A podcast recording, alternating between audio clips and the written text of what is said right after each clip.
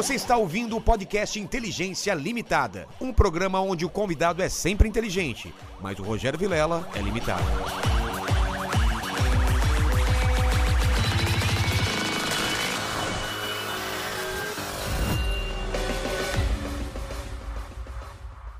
Olá, terráqueos, como é que vocês estão? Eu sou o Rogério Vilela e está começando mais um Inteligência Limitada. O programa onde a limitação da inteligência acontece somente por parte do anfitrião que vos fala, porque sempre trago pessoas mais inteligentes, mais interessantes e com a vida muito mais. Boa noite. É, Boa eu- noite. Eu lembro do Isto é uma vergonha. Isto é uma vergonha. Isso. É. Isso, cara, a gente, a gente, quando viu isso na televisão, falou: que, que esse cara tá falando? Ele tá dando opinião É, num jornal. jornal. Né? Não era isso, o pessoal só lia a notícia. Exato. Vamos falar mais disso do Boris. Mas antes de falar com eles, com ele, eu queria que você falasse com o pessoal da live, como eles participam com perguntas. É isso aí, já tá fixado lá no chat da live eh, as regras. Então você participa com pergunta, com comentário ou aquele famoso jabá, né? Isso. Lembrando que a gente só lê, as cinco melhores perguntas, tá É, bom? porque não dá pra ler, eu pergunto todo mundo. Se for uma pergunta boa também, Exatamente, né? Boris? é. não é Se- qualquer Não pergunta, é qualquer né? pergunta, né? E aí, falando das camisetas, Aqui, camiseta camisetas. do Inteligência. E já lembrando pra você dar like, se inscrever no canal, Agora. dar aquela curtida, já adiciona o sininho lá pra, pra o lembrete das lives e Isso. vamos embora. Boris, que satisfação você aqui, hein? Prazer, muito obrigado pelo convite. A gente já- A satisfação. Já tava fazendo um É podcast antes de começar, né? Não, já tava falando da história do rádio e Eu tudo tenho mais. uma queixa a fazer para começar o Tá bom. Em todo lugar que a gente vai, que é assim perto da hora do jantar, tem uma lauta refeição. Olha, eles estão reclamando lá. Vamos O pedir aí, enquanto programa. comigo, E você. O que você, Você quer? serve. Ah, É eu quero o melhor possível. você quer Ah, pizza? essa- Ó.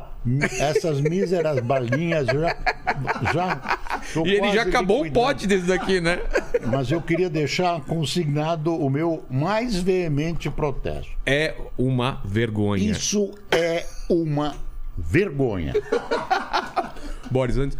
Pede, vê aí o que, que o pessoal quer. Eu também tô com fome aí. Ah, alguma Esfirra, coisa, né? alguma coisa aí. Pede aí, tá Não, bom? mas ah, quando a gente chega, sempre tem. Aqui é um lugar muito pobre. Pobre, aqui é. Tudo quebrado. Tudo, tudo quebrado, tudo. Cano saído. um negócio. É, aqui é restos, né? A gente tem Eu restos. nem acredito que você, nós estamos transmitindo o programa com. Talvez nem esteja, né? ah, sei lá. Eu tô achando que é um trote. É um trote, né? Ô, Boris, eu sou um cara muito, muito, muito interesseiro. Sempre que eu começo o papo, eu peço um presente inútil dos meus convidados pra colocar nesse cenário maravilhoso aqui. Que é um, que é um monte de, né?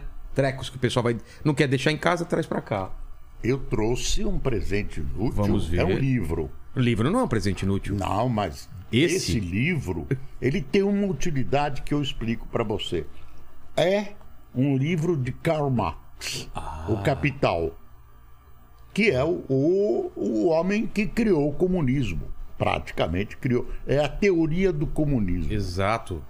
Esse livro, quando não existia remédio para dormir, você abria o livro, Começava. começava a ler 10 minutos, você adormecia. Melhor que Tão contar chato- carneirinho. tão chato que é o livro. Até Então, porque no comunismo não tem carneirinho mais, né? O Ah, pessoal acaba com os carneirinhos, E a né? grande pergunta que eu tenho nesse negócio de carneirinho é: carneirinho, quando quer dormir, pensa no quê? Conta ser humano pulando. Olha só, não tinha pensado nisso, É hein? verdade. Contando, contando ser humano pulando, né? Então é Marcos, Olha. tá vendo? Marcos, presente inútil já temos aqui, É, ó. ó. Temos a camiseta do Che Guevara, que eu já ganhei, né? Tem a, a imagem da Gretchen aqui e agora Exato. Marx, Marx. fundador do comunismo, que já acabou em praticamente todo mundo. Resta em Cuba. Na Nicarágua, não. Não é comunista. Nem É. conseguiu ser. Nem comunista. Venezuela também não é. Venezuela. Mas não é um comunismo. Venezuela né? e na cabeça do Lula. É. Não, Lula não é comunista, mas ele olha Flerta, esses né? países É. com certa simpatia. É flerta. E não agora é a comunista. Rússia que. Comunista que- não tem nada. A Rússia que tá ficando cada vez mais perto de uma ditadura, Não, né? mas não comunista. É, não Ditadura, comunista, não. Pelo contrário, de direita. De direita, total, né? É uma coisa que está se formando, amalgamando em vários países. Eles têm É, um né? ideólogo, esqueci o nome dele, é, um, é uma espécie, é um cara que assessora, que assessora o Putin Ah, é? e que tem toda uma teoria É um guru. sobre com o guru do Putin, de como deve funcionar o mundo. Ah, ele acha que a Ásia, Índia ah, China. China e Rússia vão se unir e ele é contra a democracia e contra as liberdades individuais. Acha Ele que tem muita liberdade. Não, acha que o, o tom de um país deve ser o coletivo, mas não o coletivo marxista, comunista, ah, onde, onde você socializa os meios de produção, onde tudo é do governo e as pessoas. Não uma certa forte presença do Estado, liberdade onde dá para ter sob o aspecto de empreendimento e comercial, tem todo o, o Putin atua ah, um pouco industriado, um pouco incentivado por esse cara. Eu acabei de esquecer o nome dele. É, o, o Ur- o Urich teve aqui semana passada, né? E, e falam até de um reset, né? Porque desvincular o dólar como sendo a moeda principal de transações já tem esse, esse movimento da China e da Rússia. É, mas eles não conseguem, né? É Porque difícil, né? Não conseguem porque o- os países da Europa estão unidos. Por exemplo, vou pegar um exemplo. A Rússia agora exige ah, que o petróleo dele seja pago em rublos. É. Petróleo e gás. Ninguém aceita. O- os europeus combinaram não aceitar. Por quê? Para eles é euro, que é a moeda deles, e dólar. E dólar, né? Continua sendo. Já houve várias tentativas, voltar ao padrão ouro do De Gaulle. Eu acho que tudo pode acontecer. É difícil, de repente, o real vira moeda, É. moeda internacional. Eu não o sei. Bitcoin, vai saber? Moeda eletrônica, Bitcoin né? é a moeda. Dessa, esconde uma grana e tudo isso. Eu tenho medo de Bitcoin. É mesmo? Ah, porque todas as picaretagens estão vai lá e as pessoas são enganadas. É, né? você não tem ras- não dá pra rastrear onde tá. Vieram duas pessoas falar de Bitcoin e ainda não entendi totalmente o que é Bitcoin e como funciona, né, Saber Lênin? se elas É, é, então, é muito Não. difícil. Bitcoin é uma moeda que, que tem uma credibilidade nos computadores. Você acredita se quiser. É, é um número. Não tem fiscalização, não tem banco central. Ah, Tá, é tá- quase uma troca. É. É. quase uma troca. E as pessoas têm levado muito na cabeça. Exato. Quem não conhece tem levado na cabeça. É, agora que alguma. Com o passar do tempo, que estão começando a aceitar Bitcoin Ah, e tal. tal, estão tentando regulamentar. Eu acho que é um território livre e perigoso. Total. Tem- Boris, Boris eu, eu queria voltar no tempo, porque você passou por várias. eh, Aqui no Brasil, várias etapas de, de, de, de governo, de, da- das comunicações. E pro povo que tá mais, mais novo aí, como que, como que era antigamente, assim? É, é, rádio, televisão? Porque o meu pai me conta histórias. Eu peguei na época de que o rádio era bem forte, agora eu tô vendo que ele tá voltando com tudo, né? Eu vou começar do tempo da princesa Isabel, tá bom? Tá bom. Ai, ai, não. Quando você era criança, o que que Não, você, você ouvia e- rádio? Qual que o era a seguinte, diversão? Eu tive pólio, eu não andava. Até nove anos eu era andava muito mal, usava um tal aparelho. O que que era? Era um tipo- Aparelho era o seguinte, era uma bota dos- do- da lateral da bota. Isso é a bota. Tá. Saíam dois ferros assim. eu usei iam isso. Até a viri... Hã? Eu usei essa, essa bota. Eu, eu nasci com os pés pra dentro e pra fora. Isso é o curupira. É, eu, eu- eu- o pessoal, eu acho que me chamava de curipi. Mas eu, eu operei aos seis meses de idade, usei gesso e usei essa bota. É uma bota com ferro até aqui. Isso. Eu andava assim. Isso. Eu- Mas pra eu- pólio também? Pra pólio. Porque deixa. Vê, eles não sabiam direito que era pólio. Não. Então, ora imobilizavam. Agora, para poder ficar de pé e me equilibrar, então essa Tinha bota se apoiar. era um sustentáculo, porque a, a, a minha perna dobrava. No Ah, é? joelho, ela não tinha Você não tinha força? O que que era? Não tinha força, porque, ah, enfim, os músculos, os, alguns músculos ah, ficaram atrofiados. Nossa. Eu e a minha irmã gêmea, nós dois, com um ano, pegamos a polio. Com nove anos, minha mãe nos levou para os Estados Unidos. Meu pai podia, nós fomos operados, fizeram a gambiarra e eu passei a andar. Agora que eu tô velho, que eu tô mancando mais, mas tinha gente que nem percebia. Ah, é? joguei, joguei futebol. Posso dizer que eu joguei bem porque não tem mais testemunhas. É, então fica a sua Fui um bom- palavra. Fui um bom goleiro. Aí, Então você ficou sem, sem, aí a minha grande distração sem poder sair era, de casa, né? É, não. ah, Quanto tempo Saía isso? daquele jeito. Isso, isso foi de, de que ano até que ano? De, de 1 até 9 anos. Nossa! Com 9 anos eu fui operado e até agora eu estou descontando o tempo perdido. Estou com 81. Caramba, Boris. Aí não parece, parece muito mais, né? Não, parece menos, para. Você tá bem demais. Aí, aí eu gostava muito de ouvir rádio. Era, era um- a minha. eh, Era o que eu podia fazer. Tinha cinco, seis anos. Eu, por exemplo, eu me lembro com quatro anos eu estava em cima de uma mesa assim, sentadinho e tal. E aí tinha um radião daqueles antes com válvula. Ah, Muita gente tipo não sabe móvel? o que é válvula. Tamanho de um móvel? Aquele não era, aquele era, era uma, uma válvula, acendia uma luzinha, precisava esquentar. Ah, é? Não tinha, não tinha ah, como é que chama esses Transistor. Transistor, nada, imagine. Nossa. Ainda tem o rádio valvulado. Aí é, você. O, o- o rádio não tinha televisão. Na época não tinha televisão. Nossa, eu vi o rádio, eu me lembro com quatro anos, eu curioso, sabendo que se tinha alguém atrás do rádio, queria olhar lá. Eu achava que tinha um japonês dentro do rádio. E o pior é o mesmo? seguinte, tinha. Tinha, né? Não, aí eu, eu gostei. Um- uma das coisas que me levaram ao jornalismo foi essa, essa minha paixão pelo rádio. Comecei. São duas paixões associadas: esporte e rádio. Aí eu passei a. Sonhava em ser locutor de esportes. Mas o que, que você ouvia lá? Era novela? Ah, eu ouvia tudo. Programa de, eu ouvia humor? tudo. O que, que tinha na Ah, rádio? olha, a... por exemplo, A, eu a família, a família se reunia em volta para. Então, você sabe que uma sobrinha minha me perguntou outro dia: vem cá, quando vocês ouviam É. rádio, a família ouvia rádio, vocês olhavam para o rádio? Não, a família se reunia. Tanto que um dos rádios da Philips, que tem um apelido de Capelinha, tem a forma de uma capela. Quem desenhou bolou o seguinte: é um lugar onde é um, um objeto em torno dos qual- do qual as pessoas vão se congregar.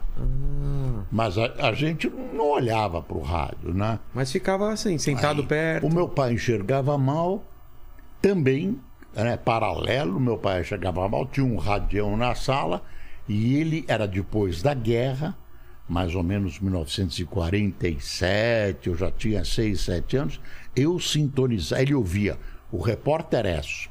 Tarará, tarará, este, amigo ouvinte, boa noite, este é o repórter Esso, testemunho ocular da história. E aí era a precisão da notícia. Logo depois a gente sintonizava a BBC de Londres. Pegava? pegava na onda curta. Nossa. Onda curta. Short wave, onda curta. Ainda tem. Onda curta. E aqui tem aquele. A onda curta fazia assim. "Oh, boa noite. Subia e descia. E tinha Pegava um BBC de Londres. BBC de Londres em português. Como assim? Serviço Brasileiro da BBC de Londres. Nossa. O Big Ben assinala 21 horas em Londres. E agora seguem-se as nossas notícias. A rainha da Inglaterra trancou-se no banheiro e não conseguiu sair. Foram chamadas as escoltas da Scotland Yard para salvar a rainha. Por que a senhora não saiu do banheiro? Ah, eu não podia sair. Assim. Era assim. Eu não quero contar por quê.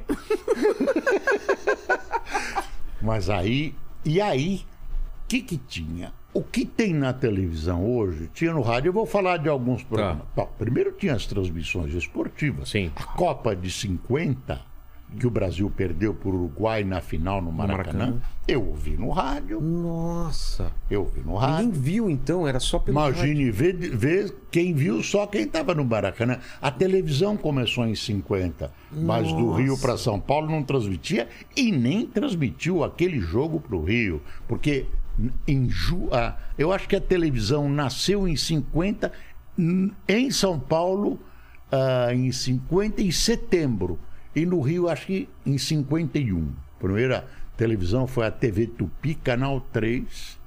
TV Tupi Difusora.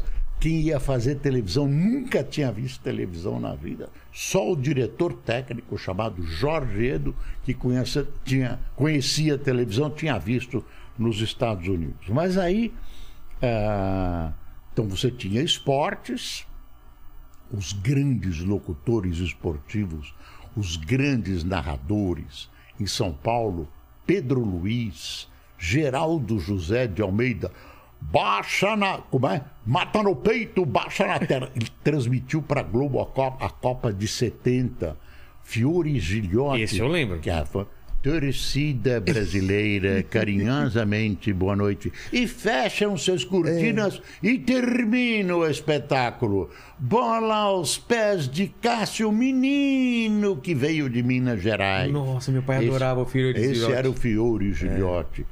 E, e aí eu acabei trabalhando com ele. Você depois foi Ah, trabalhar fiz com ele. meta para ele na Rádio Pan-Americana, Meta? que os meta, fazer Que é meta.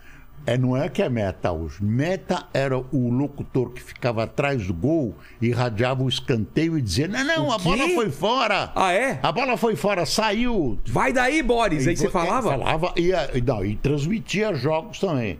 Eu transmitia Guarani, Ponte Preta.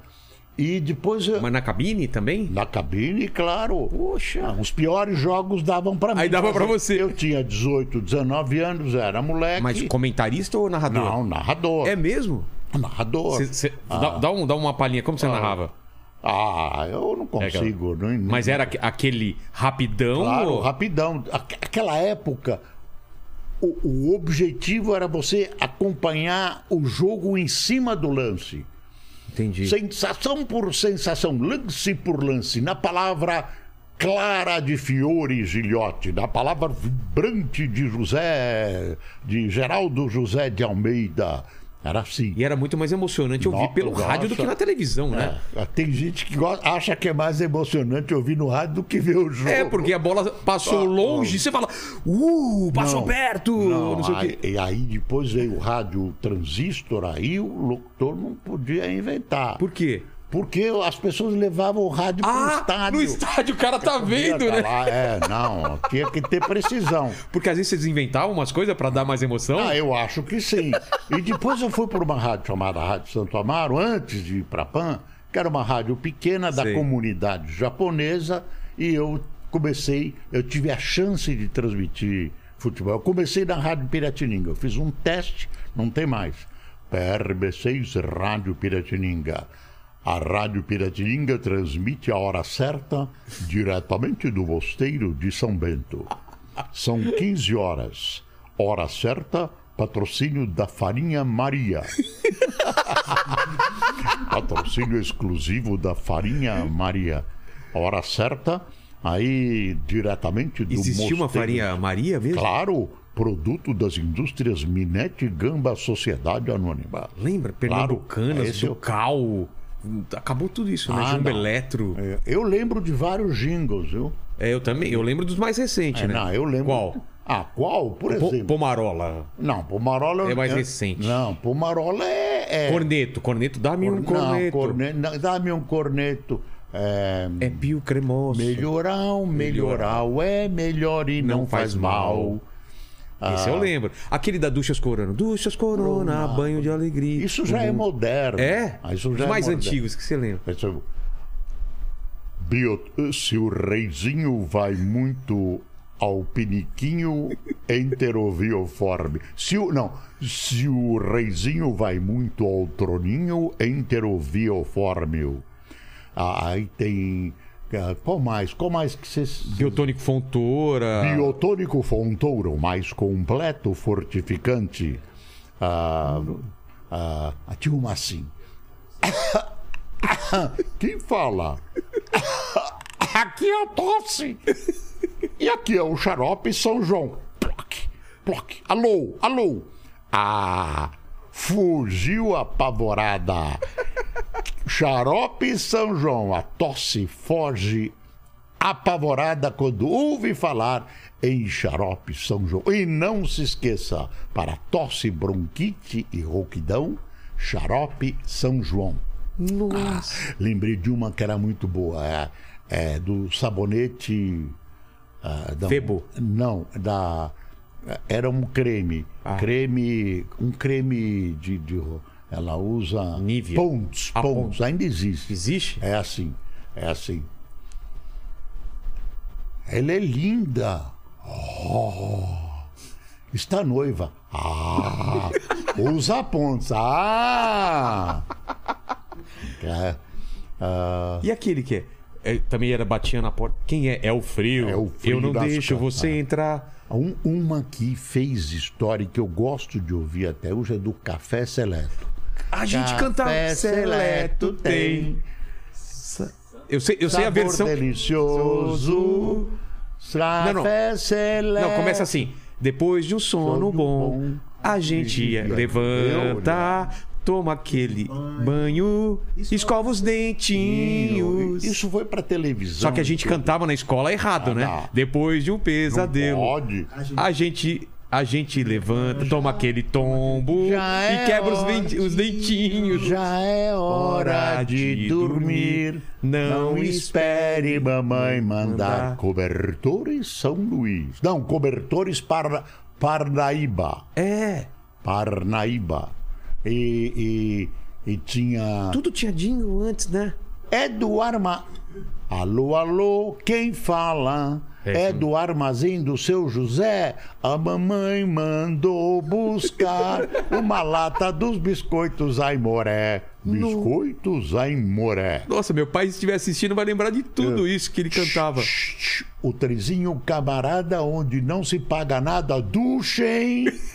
Biscoitos Duchem. Putz, eu lembro de biscoitos do Shen, do Cora, não tinha uma, um, Ah. Do Cora, do drops Cora. do Cora? Ah, tinha, tinha assim, Coca-Cola, Coca-Cola, oi, me faz um bem. Coca-Cola, Coca-Cola, oi, pra mim também. Que sabor, que ba... não sei o que. Coca-Cola tem, nós queremos Coca-Cola, Coca-Cola faz um bem. Aí a gente cantava, a gente cantava, ah, como é que é? Ah, aí as, as- as crianças da família, eu cantava para elas. ah, Coca-Cola bem gelada faz efeito na privada. você está ensinando isso para as crianças, você está ensinando isso para as crianças. Regulador Xavier, o remédio de confiança da mulher. Atraso número um, adiantamento número dois. Ah, tinha. e Isso tinha- tudo de rádio. Tudo rádio, alguns foram Foi pra televisão depois, né? Aí Café Seleto foi te- foi pra televisão. É. Aí você. O, o, o rádio brasileiro era muito bom. Domingo eu gostava de ouvir um, um programa que tinha na Rádio Tupi chamado Cinema em Casa. Era a radiofonização de um filme que tinha feito sucesso. Era gente muito boa que radiofonizava. Eu não ia no cinema, Como assim? Tipo, o vento levou. então O que, que eles faziam? faziam radiofonização, uma novela de rádio. Ah, não pegava o filme e só colocava o, o som? Não. Narravam? É, a- o- a- era reescrito Nossa. com, os- com grandes atores, grandes atores, vozes maravilhosas. Lima Duarte, Dionísio de Azevedo, J. Silvestre, Nossa. grandes atores. E quem radiofonizava era um tal de Walter George Durst, que depois fez cinema, e o Túlio de Famoso. Lemos, que tinha uma voz grossa, era radiofonizar, as novelas eram radiofonizadas. Imagino que devia ter uma audiência e absurda, né? toda noite tinha, tinha novela no horário nobre. Novela, novela como se fosse uma novela filmada. É, novela de rádio, você imaginava e tudo. E o pessoal fazendo na hora? Sim, ó. Ou era gravado? na hora, era ao vivo, não tinha gravado. vivo? Tinha uma rádio que era a Rádio São Paulo. A Rádio São Paulo é uma das emissoras unidas. O Paulo Machado de Carvalho eram três. Rádio Pan-Americana, Rádio Record e Rádio São Paulo. Rádio São Paulo era novela desde de manhã até de noite, uma atrás da outra. Querida, à noite, este luar que está. Era assim, bem. bem Romântico. Ah, romântico, querida. Sonho com o afago dos seus lábios. Era uma coisa Tinha os grandes atores. Com alguns trilha foram para televisão. Tu imagine, alguns foram para televisão e se estreparam. Tinha um que já morreu. É, porque só precisava da voz, Que é não o precisava. César Monte Claro era a voz mais linda, era um cara horror, mais feio do que eu. Na rádio tudo bem, né? Mas aí ele foi pra televisão, só fazia papel de De vilão. vilão. É, coitado, se estrepou. Caramba. Se estrepou, não podia fazer. Essa papel- passagem do rádio pra papel. televisão deve ter sido muito Não, a fantástica. Tupi né? fez, e as outras não tiveram tanta sorte, a Tupi teve sorte, a transição foi bem, muito bem feita. Ah, é? Tinha telejornal, Na rádio também. Como- Na, na, na- televisão naquela época. No rádio tinha jornal informativo, as rádios. Imagine, o- acompanhei a- o suicídio de Getúlio Vargas pelo rádio, Nossa. transmitiam do Rio de Janeiro. ah, as emissoras de rádio tinham slogans. Cada emissora tinha um slogan. Eu vou, eu vou contar os slogans que eu, Rádio Pan-Americana, emissora dos esportes. É, PRA7, Rádio Pan-Americana, emissora dos esportes. Rádio São Paulo, PRA5, uma voz amiga em seu lar. Rádio Tupi, a mais poderosa emissora paulista. Rádio Record, a maior. Não era muito criativa.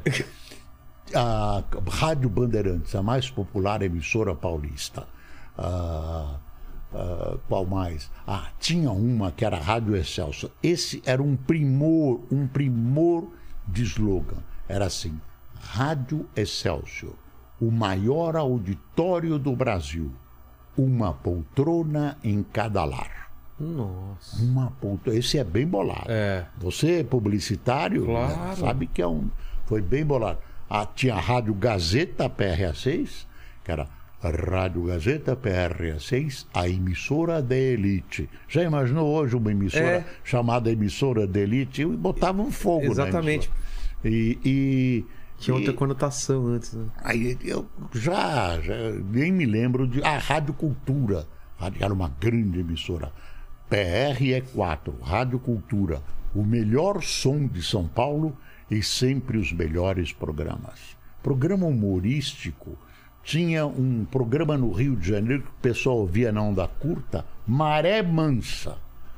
Maré Mansa. De quem que é? Era um programa com vários quadros, primo rico, primo pobre, que depois, Que depois foi pra praça, Era uma né? série de, de sketches de sensacionais. E tentaram ir para a televisão. Era muito bem escrito e muito bem interpretado. Isso era na Rádio Nacional do Rio de Janeiro. E tinha também um programa que eu adorava, que era a PRK30. A PRK30 era uma, uma caricatura de uma emissora de rádio. Então, Séria. os, os do... é, caricatura de uma emissora séria. Não, quer dizer, É, eles zoavam caricatura do rádio. A do rádio em Do geral. rádio. Então, transmitiam futebol, que é tudo avacalhação. Sei, Avacalhação. E aí era, eram dois apresentadores, eu já me lembro o nome deles, e que escreviam a- a- os programas, apresentavam no Rio e vinham para São Paulo. Naquele tempo não tinha redes. Não tinha rede. Eles faziam na Rádio Nacional, que era a grande E tinha que vir emissora cá, pra- do Brasil, e Rádio, e rádio Tupi, isso do- dos anos 40 até os anos, quase aos anos 70. É, tinha dois, um locutor que eu me lembro chamava Megatério Nababo de Oliveira. Assim soava. E tinha uma cantora de fados, uma cantora portuguesa, que chamava, é, diz assim, e agora essa fadista famosa, Maria Joaquina Dobradiça da Porta Baixa. Maria Joaquim Maqui- da. e da- aí imitava a. O que, que a senhora vai cantar? Ah, eu hoje vou cantar um fado muito bonito, que foi composto por minha avó. Muito bonito. Esqueci o nome. Esqueci o nome do fado. Tinha programa de auditório. Aí eu me lembro de uma piada que a gente dava risada. A, a senhora aí, a senhora aqui, a senhora aí no fundo, é, eu, eu, eu, é a senhora que tá com a calcinha furada, por favor. Ah, sou eu, eu. Sim, senhor, seu megatério. E, ah, minha senhora, Hum, por que, que a senhora está com a calcinha furada? Eu não sei, eu não sei. Eu gosto tanto do senhor, seu Megatério. Eu, eu preparo uma língua deliciosa. Eu queria convidar o senhor para comer uma língua lá em casa. Ah, minha senhora, a senhora vai desculpar, eu não como nada que saia da boca de animal. Ah, então venha comer uns ovos. eu me lembrei dessa piada. Cara, que Eu me lembrei que dessa. mai- Tinha umas fantástico. coisas mais. E usava da imaginação, o pessoal não- Ah, tinha vendo que- ela se levantando. Tinha Por que que calcinha, imaginar. por que, que calcinha rasgada? Você falou que era megatério e. Megatério na baba, eu tô tentando lembrar um O nome outro? hoje, eu vou lembrar. Megatério. Eu- É, é, porque eram os nomes de, assim, meio de rádio, dessa Megatério, fadista. Essa fadista famosa. É safadista. Essa fadista. E tinha, e tinha o locutor de turf que que era improvisado para transmitir futebol. Teve já no tempo da televisão um programa humorístico que era o show de rádio do Estevam Burrucha San Girardi, É. que era o intervalo. O Eu, intervalo eu ouvia. do jogo E, e de depois também. E Tinha no depois- intervalo e depois. O show de rádio. Maravilhoso, maravilhoso. Cada, cada time tinha um personagem, né? Ah, o time tinha um, cada um tinha um É, personagem. palmeirense era, era o italiano. Eu me lembro quando é, eles disseram assim que a, a, a, a Abreu Sodré, que era o governador, promovia um, um- um piquenique na Praia Grande, todo mundo levava frango e era tão bom. E eram umas coisas muito bem feitas. O, o, o Burruça Girardi escrevia eu, aquilo. eu, eu e- assisti show deles que eles foram no teatro lá em São Bernardo, que eu morava lá, eles faziam show também. Ele, o Serginho Leite, tinha uma É, galera muito era boa. uma- era um pessoal- de lá saiu muita gente que depois foi fazer outros programas, né? Eu- Café com bobagem, outros, né? Eu, e a- a- as emissoras de rádio mais dedicadas, de- quase toda a rádio tinha um auditório, tinha os programas de auditório. Os programas de auditório tinham ah, as suas. As rádios tinham as suas orquestras. Então, o, o que hoje ah, você usa um recurso de pegar um- uma gravação e colocar e tal, era feito pelas orquestras ao vivo. Nossa. Era feito pelas orquestras ao vivo. Os caras Ah, tocavam o que você tava escutando. e eram grandes maestros, eram e havia programas de determinados cantores, especialmente na Rádio Nacional. A Rádio Nacional do a Rádio Nacional do Rio de Janeiro transmite agora Francisco Alves canta para o Brasil. Aí entrava o Chico Alves cantando Eu tenho. Como é que é? Um coração. ó, na voz do meu plangente violão. Esse era o. Ele chamava o prefixo dele. Ângela Maria. E aqui está Ângela Maria. Aí tinha um programa da Ângela Maria. E, e outros programas assim. Tinham Não era playback, o pessoal tava lá. que playback? Eles nem sabiam que era playback. Fazia tudo ao vivo. Tudo ao vivo. E, e não usavam gravação. Eu não sei por que não usavam gravação. Era o jeito deles fazerem. É, depois, era o- tanto que no começo da televisão era tudo ao vivo também, né? Falam Não, aqui época. não tinha gravador. É, de não tinha imagem. videotape, Era né? tudo ao vivo. Imagina a televisão ao tinha, vivo. Tinha a, a propaganda era feita em filme no, nos Filme de cartões. cinema? Filme de, de 16 milímetros. Nossa. Ah, aparece o filme. É, Quando você queria fazer uma propaganda melhor, você, em vez de gravar um videotape, gravava um filme, não existia outra coisa. E, e o filme era sonoro, mas aquele sonoro né, avacalhado. E, e, ti- e você tinha ou slides ou, ou cartõezinhos que eram projetados e tinha uma, uma coisa que era muito delicada e que sumiu, que era a garota propaganda. Você já ouviu falar, Vilela? Como assim? As garotas, cada emissora tinha poucas e importantes garotas propaganda. A função dela era A função dela era a seguinte: de repente, por exemplo, tinha um, um, um jornal chamado Mapping Movietone, era do Mapping. Chegava no intervalo, aparecia uma garo- garota propaganda. tinha a Rosa Maria, tinha várias, to- todas elas eram conhecidas. A Ah, eram conhecidas? Ida- oh, Idalina de Oliveira, ahn, como é o nome dessa grande atriz do cinema nacional que, que já se foi, também era garota propaganda, ah, enfim. Aí ela aparecia assim. Boa noite. Veja este telefone, que maravilhoso. Tem dois botões, um em cima e um embaixo. Atrás é feito de material plástico importado de Mônaco e benzido pela princesa Grace Kelly. Este telefone maravilhoso estará à venda amanhã no Mapping como uma oferta espetacular. De 1 bilhão 630 reais, você vai comprar por apenas por 1 bilhão 620 reais em 35.200 prestações. Aí tinha uma que era a sensação do dia. Aí era a Rosa Maria que fazia. Hoje estamos Mas apresentando pode- podia ser qualquer produto que ela vendia. ah, sim, este copo. Veja que maravilha de plástico importado da China comunista. Ver- Por isso ele é meio avermelhado. Preço: 200 reais. Estamos amanhã, só amanhã, nas lojas A Sensação, custará 100 reais. Não é mesmo uma sensação? A versão da Top Term lá, como chama a mulher da Top Term? a- Pô, E eu- aí você, você sabia quem eram as, a garota propaganda e tudo. Isso durou muito tempo na televisão. Pô, deviam ser falando disputadas, né? Branco e preto. Branco e preto, Aí aí. trocava. Nossa, por que, que o pessoal colocava- propaganda? colo- Eu lembro que, que tinha televisão que o pessoal colocava uma placa na frente que em cima era azul, embaixo era marrom, um degradê. Lembra disso? Não, mas Na TV então, preta e branca. Como não tinha TV colorida, inventaram essa porcaria, essa porra, que era o seguinte, para enganar, Enganar, né? Aí você comprava assim, vem uma televisão colorida. O que que era? Era um degradê de plástico, você colocava assim na televisão. Preto e branco. fi- e era preto e branco e ficava assim, azul, vermelho, preto, roxo.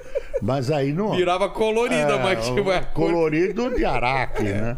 Aí, aí a, a- Ah, e tinha grandes programas, viu? Ah, grandes espetáculos.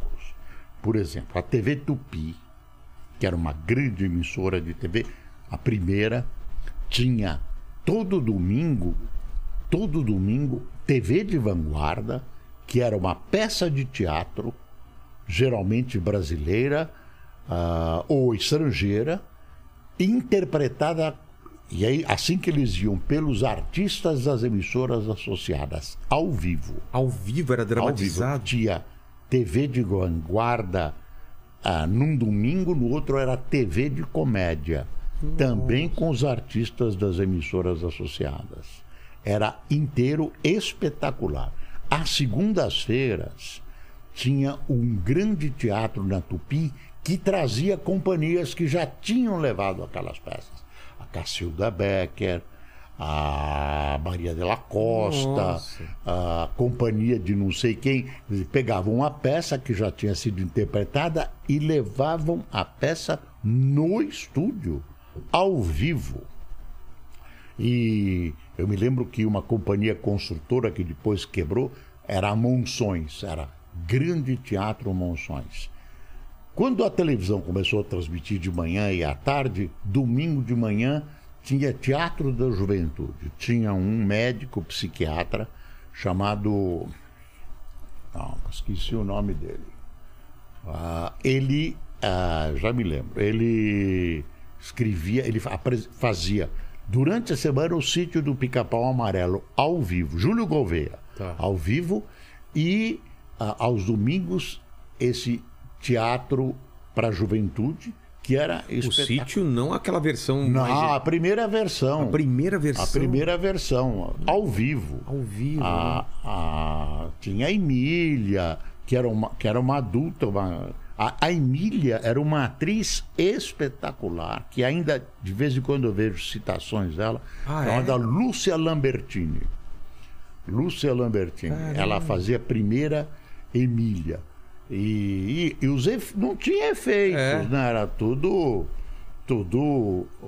a tele- eu te diria que a televisão era melhor que a de hoje, em termos de qualidade. Com certeza. Não né? tecnicamente. Tecnicamente não, mas de Não qualidade, tecnicamente, mas de qualidade. Eu me lembro quando fizeram a primeira transmissão de Osasco. Como assim? A, a, a, a RTP, que era a Rádio Televisão Paulista, que depois virou a Globo, ela fez uma transmissão de um bairro de São Paulo que era muito longe, chamado Osasco. Isso foi comemorado no- co- Direto na América. Latina. E depois a TV Tupi fez uma grande, teve uma grande transmissão que essa foi muito difícil de fazer. Foi de Santos. Então você não tinha essas linhas satélite, satélite. Você tinha, você tinha, você tinha que colocar links, né? aqueles panelões, um captava ou transmitia no caminho todo. Então o pessoal se embrenhou na Serra do Mar e aí fizeram e transmitiram um jogo ah, Corinthians e Santos. Foi espetacular, foi espetacular. A televisão antiga marcou. A, a gente sempre é saudosista, É, a gente né? sempre Acha tem saudade de um- O antigo era melhor e tudo. Futebol. A televisão começou a transmitir futebol, era permitido transmitir todos os jogos, É, não não, tinha- tinha. É, de repente ah, perceberam que a televisão um estava tirando É, tava tirando. O público, aí teve uma luta entre as emissoras de televisão. Aí tinha o reprisa, né? Não podia transmitir, reprisava depois que acabava, Ah, né? tinha- ah, tinha- aí fizeram um acordo. Olha, olha a estupidez. O acordo era assim. Bom, para quem gosta, tinha um jogo. Quando o jogo terminava, a televisão transmitiu o videotape. É. Aí eu tinha um amigo, eu não vou falar o nome dele, coitado. E é, ele, ele era corintiano, roxo.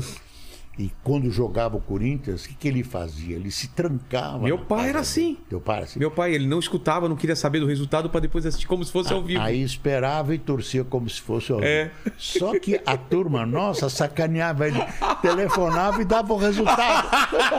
alô! Alô, foi tanto! Aí Ele ficava doido. ficava- e pior que ele atendia sempre. É. E ficava doido. Aí, um dia nós resolvemos fazer uma sacanagem. Dar o Mentira. resultado errado. Nossa! Nossa, aí ele reclamava, vocês deram o resultado errado. Dava um spoiler do resultado. É, esse, esse... Meu pai era assim, ele dava aula e ficava fugindo do pessoal pra ninguém falar o resultado, chegava em casa e assistia Aí o esse videotape. cara- Mas a gente ligar. Ah, a gente nunca deixava de ligar. Era quase uma obrigação. Pra sacanear Era o pra cara. sacanear. Pra sacanear. que ele era muito bom. gozado. Ainda é. A gente se distanciou um pouco, mas ele era muito maravilha, gozado. Ele era caixa de banco. E sábado a gente jogava futebol e depois ia comer pizza e ia no cinema. Não tinha muito o que fazer. Aí ele tinha uma mania. Ele, como caixa de banco, ele ia guardando as moedas em caixas de sapato. Moeda de 50 centavos. Tudo um separadinho? cruzeiro, dois cruzeiros, tudo separado. Aí chegava sábado depois de futebol, ele enchia a banheira de água e jogava todas as moedas e tomava banho com as moedas. Tipo tio Patinhas. Tio Patinhas dos pobres. Era tudo como... Era Aí real. depois ele atrasava porque ele tinha que tirar as moedas, pôr em cima do lençol, secar na cama e devolver para as Ah, caixinhas. não. E devolver para as caixinhas. E se ele estiver ouvindo, ele vai ficar bravo. devolver para as caixinhas. Olha Ah, só que. ah, ah, ele achava que a gente era louco, que a gente não tomava banho de moedas. É, olha só. Mas, Boris, a gente tá falando da história da- do, rádio, desse começo da televisão. E você era moleque, o que, que você pensava nessa época? De que você queria ser o quê? Não, Saía pouco eu- de casa? Não, eu, eu queria ser locutor esportivo. Desde Eu criança? queria ser locutor esportivo. Tinha uma coisa que eu fazia que me ajudou em- a, a ser locutor. É o seguinte: meu pai enxergava mal. Ele trazia o jornal, a Gazeta à tarde, de manhã o Estadão. Eu tinha sete, oito anos, eu deitava no chão, abria o jornal que era muito grande para mim, lia as manchetes, os títulos, e ele dizia lê. Aí eu Escolhia. lia, tinha o maior orgulho em ler para o meu pai. Nossa. Desenvolvi leitura, aquilo me desenvolveu a leitura. E aconteceu o seguinte: eu perguntava para ele. O que, que é isso? Por exemplo, eu me lembro da eleição americana. O que, que marcou em mim? Eu lia que tinha um tal de Enchover. Era o Eisenhower. Eisenhower. Ele, meu pai que me ensinou, não é Eisenhower.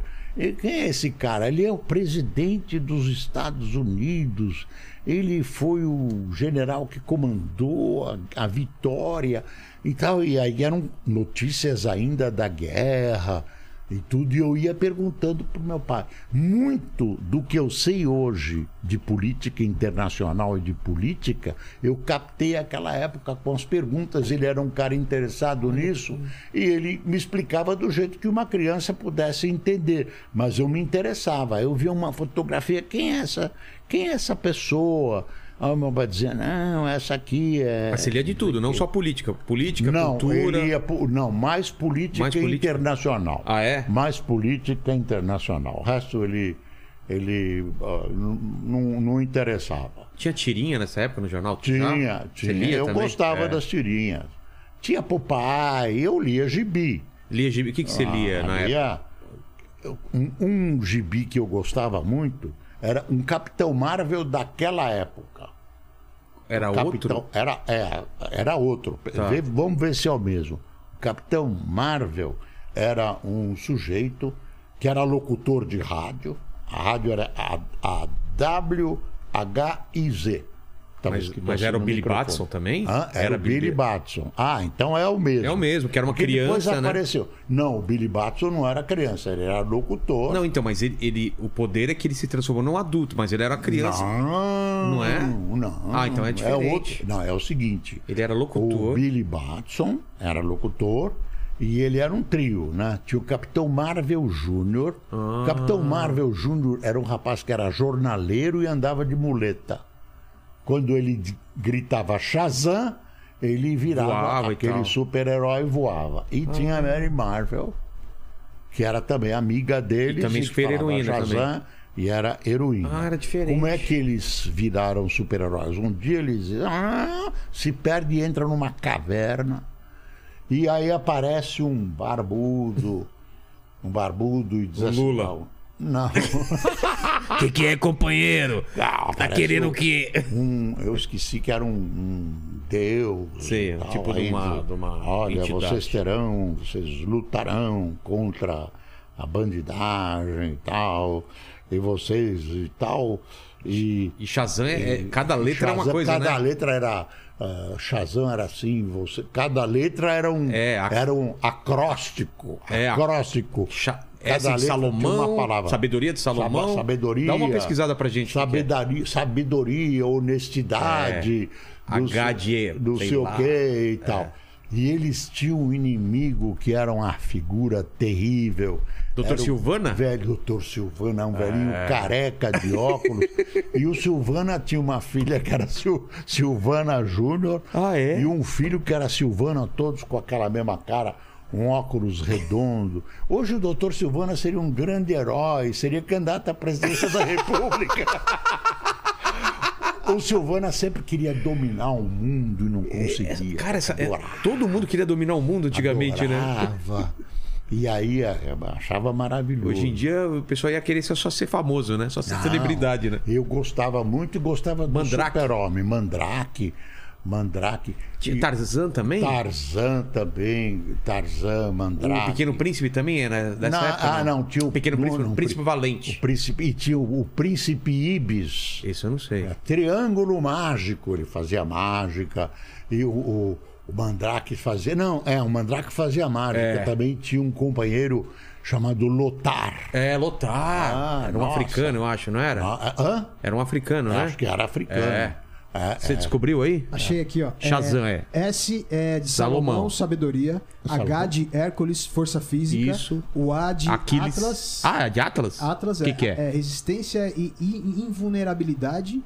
O Z de Zeus, magia. E o outro A é de Aquiles, Isso. coragem. E por fim o M de Mercúrio, que é velocidade. Olha só. Então, Ah, enfim. Aí, Mas vocês liam, vocês compravam em banca, trocava, como que era? não, comprava, em- eu enchia o saco do meu pai e É? da minha mãe, eles davam dinheiro ou meu pai trazia. Era colorido já o quadrinho ou era preto e Às branco? vezes era colorido, às vezes era preto e branco. Às Ah, e vezes... tinha o Flash Gordon também, não tinha? Flash Gordon. É. Flash Gordon era um personagem que, que é, o- eu não me lembro o nome do desenhista, mas É, ele Ale- Alex Raymond. previu o futuro. Total, não é? Ele Ela- apresentou. Dá uma checada, mas acho que é. É uma espécie de Júlio Verne dos quadrinhos. Total. Ele, via, Ele previu várias previu- coisas. Previu, A próprio Tintin, né? previu Tintin, a- a- o foguete dele é parecido com a. Não sei se é do Bezos ou do. De algum. É, o formato pare... fizeram a, a- aquela que. É do Tintin? Acho que era do Tintin. Ah, o Tintin já é mais moderno. É mais moderno, né? É, o Tintin eu não era grande fã do Tintin. Bolinha, Clube do Bolinha. O Bolinha não, é da. Não é da... Também né, eu andei lendo, mas já era no fim da, da minha grande paixão, Mas o Super-Homem já era dessa época também? O Super, Superman? da minha adolescência. É. Da minha adole- Não, o Super-Homem continuou por muito tempo. O que, que aconteceu? A editora do Super-Homem processou a editora do Capitão, Capitão Marvel. Marvel, é verdade. e por o. Capitão Marvel foi proibido. Ah, depois, a, a, a, essa A editora comprou a outra. É, e ficou com o Capitão e ficou Marvel. com o Capitão Marvel e soltou de novo. Qual a solução que eles deram? Porque tinha que dar uma satisfação para o público. O Dr. Silvana conseguiu ah, prender todos eles numa bola que era um satélite em torno da Terra e ele também ficou preso. Então não Ah, essa tinha- foi a. a- é a solução encontrada para E depois virou Shazam, né? é, eu me lembro de uma novela também que sempre contavam da Tupi, era o Oduvaldo Viana, filho, pai do Vianinha, que era um- um- uma figura interessante também do teatro. E o Oduvaldo Viana conta- contava que ele, também já se foi, que ele eh, precisou encerrar uma novela rapidamente porque o patrocinador abriu mão, eles não tinham mais dinheiro, acaba a novela. A novela tinha centenas de capítulos. Aí se teve- tinha audiência ia muito Aí teve mais. que inventar um final. Sucesso. Aí eh, ele botou seis num carro e fez um acidente. Matou todo mundo, acabou a novela. Nossa. Acabou a novela. E tinha grandes heróis. Tinha uma novela juvenil chamada O Capitão Roberto. Era o Fernando Balerone. Meu pai fala muito do patrulheiro rodoviário, alguma coisa assim. o- Não, mas o patrulheiro rodoviário já era da, televisão. É. Ah, Acho você tá falando de rádio? Tô falando de rádio. Ah, tá, pensei que era Aí não, eu, o, não, chamava. Não era patru... Não, o... era o Vigil... Vigilante Rodoviário. É isso? Era. Ele, eu acho que ele está vivo. É? O Pô, vigilante, atrás dele, o vigilante vivo. rodoviário, ele fez cinema e depois ele virou vigilante mesmo. Ah, Virou PM. é mesmo? Foi para a polícia rodoviária. Dá para checar aí na Dá tua bola olhada, de dá cristal. uma olhada, vê Vigilante tá- rodoviário. Era famoso, né? Era, acho que ele está vivo ainda. Lessie. Lessie, Legal. é. Lessie. O... Ai, tinha uma, uma, uma das primeiras séries da televisão que eu me lembro era. Ai, como chamava? Era um, um, um médico que era acusado de assassinato e ele perseguia, procurava Ah, o é, assassino, que era um homem sem um braço. Refilmaram isso com o Har- Harrison Ford, Dr. Que era um homem sem Dr. um braço. Fizeram depois como o fugitivo, mas é Acho Dr. que era o fugitivo. É, o Kimberley, alguma coisa, Dr. Fugitivo. Kil- Kilder, Dr. Kilder, alguma coisa assim. Não, Dr. Kilder, era, você tá, aí Eu tô misturando, né? Cuidado aí! Engasguei com É, essa legal. bala. Cuidado! Você Essa- pediu alguma coisa, Lene? Ainda Essa não. bala não é fabricada na Rússia? Não. Porque hoje andaram uma história lá que andaram envenenando o pessoal de Kiev. Ah, é? Ah, eu vi isso hoje. Andaram envenenando. Esse negócio na Rússia é de envenenar. E hoje estamos vivendo um momento conturbado É. na política nesse instante. O presidente. Quer dizer, o, o ministro da Educação pediu demissão e, e o presidente demitiu o presidente da Petrobras. Ah, é, da Petrobras não tava sabendo. O da- Ah. é, é, eu acho que é o oitavo ou sexto ministro da Educação, Luna. né? Luna, ah, Luna Sil, Silva e Luna. Nossa. Luna e Silva. Luna e Silva, presidente da Petrobras. É, a eleição faz milagre. É. O presidente precisa ganhar a eleição, está tentando, Então subir. atrás do Lula, quer ir para o segundo turno. Tá bonzinho. Parou de falar Parou de falar. os absurdos dele. É. É, botaram uma camisa de força nele, ele fica quietinho. porque eu fiquei imaginando se o Macron decide fazer que nem o Will Smith vem dar um tapa no Bolsonaro, porque ele falou da falou mulher da mulher. dele, né? O Macron é uma história muito bonita. É. Da. da... A mulher dele. Não sei qual que Porque a história, eu não me lembro do, do, Ah, de. de- é é, é Não, antigo. a história é uma história, um romance lindíssimo, vai virar filme. O, Ma- o Macron ah, tinha 15 anos, era um adolescente que estudava numa escola. A mulher dele era uma mulher de mais de 30 e tantos anos. Ela era professora dele. Ele era apaixonado. Não, eles se apaixonaram. Tá. Eles se apaixonaram. Ele era um menino inteligente. Ela não era professora diretamente dele, mas ela dava um curso de teatro. Sei. E ele participava. Enfim, ela era casada e tinha filhos da idade dele. E eles se apaixonaram. Os pais dele despacharam ele para não sei onde, com 15, 16 anos, porque eles achavam aquilo absurdo. Uma mulher que podia ser mãe dele. Aí ele completou 18 anos, a maioridade, independência, voltou e casou com ela. Olha só. Ela se divorciou, então ela é Depois bem de- mais velha é. que ele. Ela é bem mais Amor velha que de, ele. de anos e anos. É, uma, um romance maravilhoso. história, é. Romance maravilhoso. E ele é uma, um figuraço, era um homem. E ela admirava a inteligência dele. E ela assim.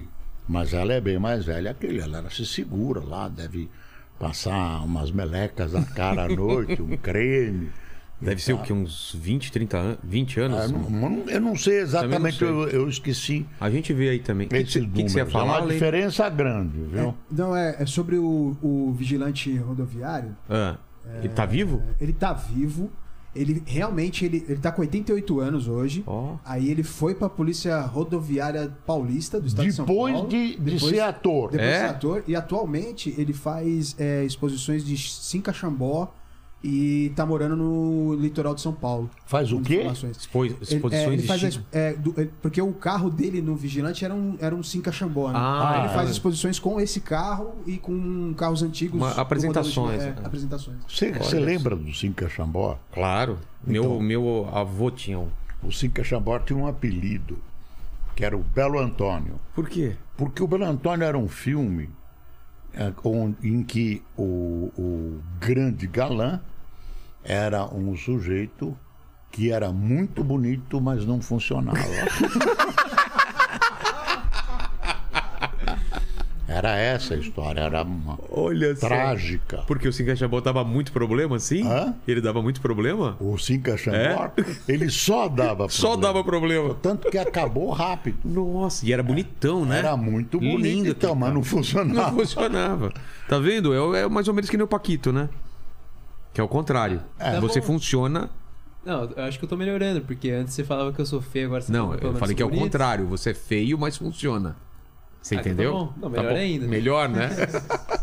Mas era é, é- esse o apelido do Cinca Chambó. Foi um, um grande fracasso. Ah, Ah, é? mas todo mundo, ah, Chambó. DKV. Lembra do DKV? Não, mas DKV eu lembro. Meu pai teve um DKV. DKV, o DKV. Que o pessoal era- zoava que DKV de lá não. Não, mas, mas funcionava. É? Aí eu me lembro que todo motorista de praça tinha um DKV. Quase toda a praça era DKV. O DKV era motor de dois tempos. Que que é Para isso? regular, o motor de dois tempos é o motor. Qual a diferença? É um, como o motor da Yamaha, da moto Yamaha. O, o- fazia um barulhão. Para regular era muito difícil. Aí a, a piada era a seguinte. E, e a maioria dos motoristas de praça caem porque eram japoneses. É. Tudo japonês. Japonês eram brasileiros, de seis japonês. Aí eu me lembro de uma piada que dizia assim: Ô, ô, ah, o sujeito pega o táxi e o táxi passa em todos os sinais vermelhos. Sei. Todos os sinais vermelhos. Aí chega num verde. Aí O cara falou: Você tá louco? Você passou em todos os sinais vermelhos, brecou no verde? Por quê?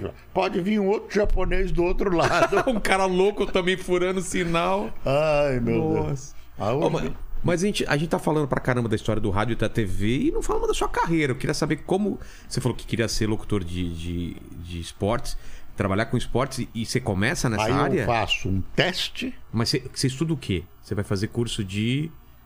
Vai fazer jornalismo. Não, que nem Não? tinha. Não Não, tinha? imagine. Como que você se preparava pra, pra rádio? Era na, na eu- prática? Na prática. Ah, é? E os jornalistas eram forjados nas redações. Ah. Aí eu fui ser plantão esportivo. A rádio transmitia turf, corrida, de, cavalo, Corrida de cavalo. e eu fazia ah, ah, o retrospecto do futebol e dava os resultados, ah, dava os gols durante a transmissão e tudo isso.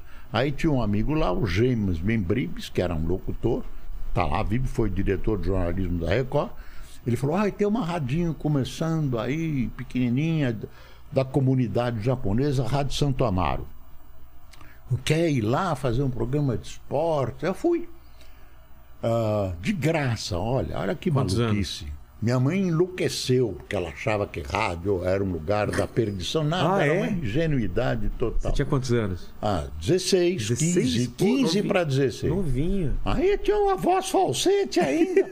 Aí eu ah, fui, fui para essa rádio e, e fazia Piratininga, sábado e domingo, e essa rádio durante a semana. Aí eles me contrataram como locutor comercial e fazia esporte, que era o que eu queria. Venderam a transmissão de futebol, quem fez fui eu. Venderam a transmissão de beisebol, era transmitido em japonês. Mas depois, em 63, o governo proibiu a transmissão em língua estrangeira, a não ser que fosse traduzida, e não dava. E aí eu passei a transmitir beisebol. Eu acho que foi um dos primeiros, se não o primeiro locutor de beisebol do Brasil. É Aprendi, mesmo? olha. Aprendeu as regras. Eu Até hoje eu não porque sei. eu acompanhava o locutor japonês o tempo todo, aquilo era muito longo e eu ficava o dia todo e eu resolvi aprender para apreciar o jogo. De vez em quando ainda vejo na televisão É um jogo de beisebol, as transmissões americanas ou japonesas. É, Não é o que eu mais gosto. É, não Gosto- pegou aqui, né? Gosto mesmo é de futebol.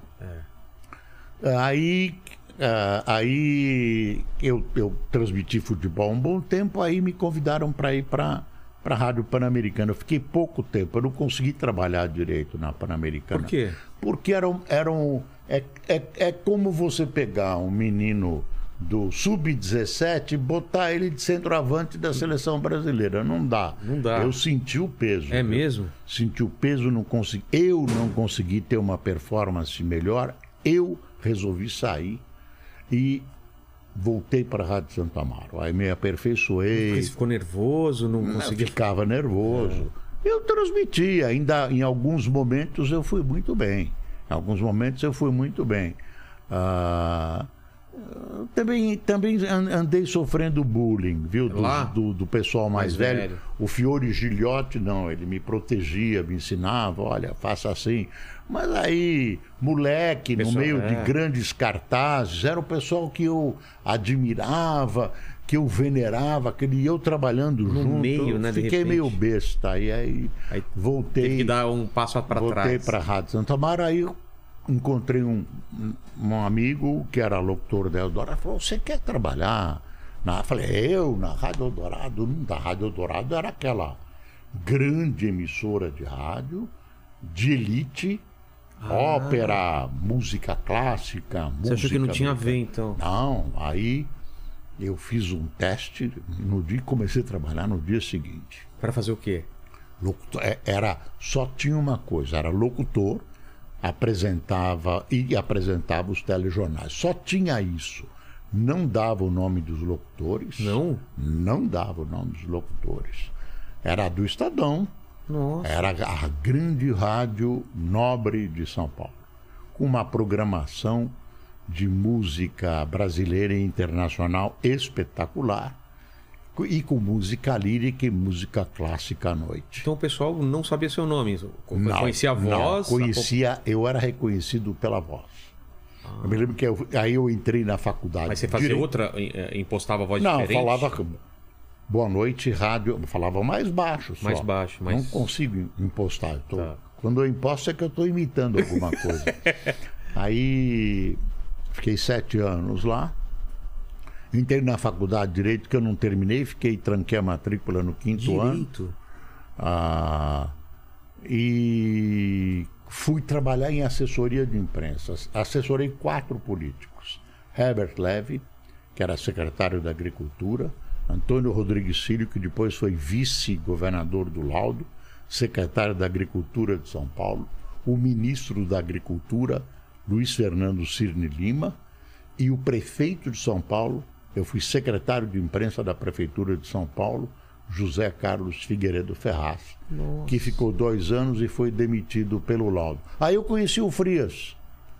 Conheci o Frias. Quando eu saí da prefeitura, eu não quis, não queria mais jornal e rádio. Ah, fiquei não? Por desiludido. Por causa daquela Porque experiência? fiquei. Não, hã? Por causa do, do Eldorado? Não, porque ah, o, o ministro se demitiu de maneira. O prefeito ah, foi demitido pelo Laudo Natel de maneira trágica e injusta.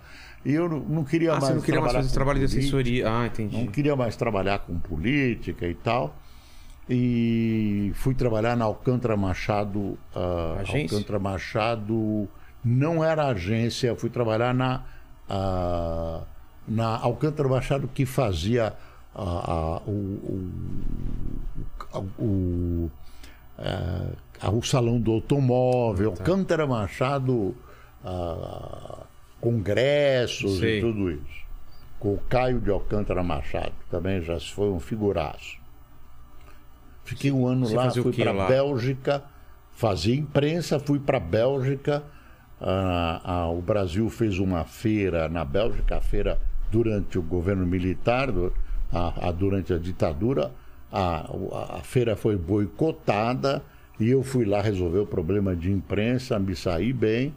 Quando eu voltei, o Frias me convidou para ir para a Folha. Fui editor de política, sem saber porra nenhuma de jornal, mas ele achou que eu podia me apaixonar. Foi sua primeira experiência de, de jornal. impresso? Impresso. Aí ah, fui editor de política e fui duas vezes editor-chefe. A segunda vez numa, num momento apocalíptico, Qual? o jornal estava ameaçado de ser fechado. Uma Que história foi?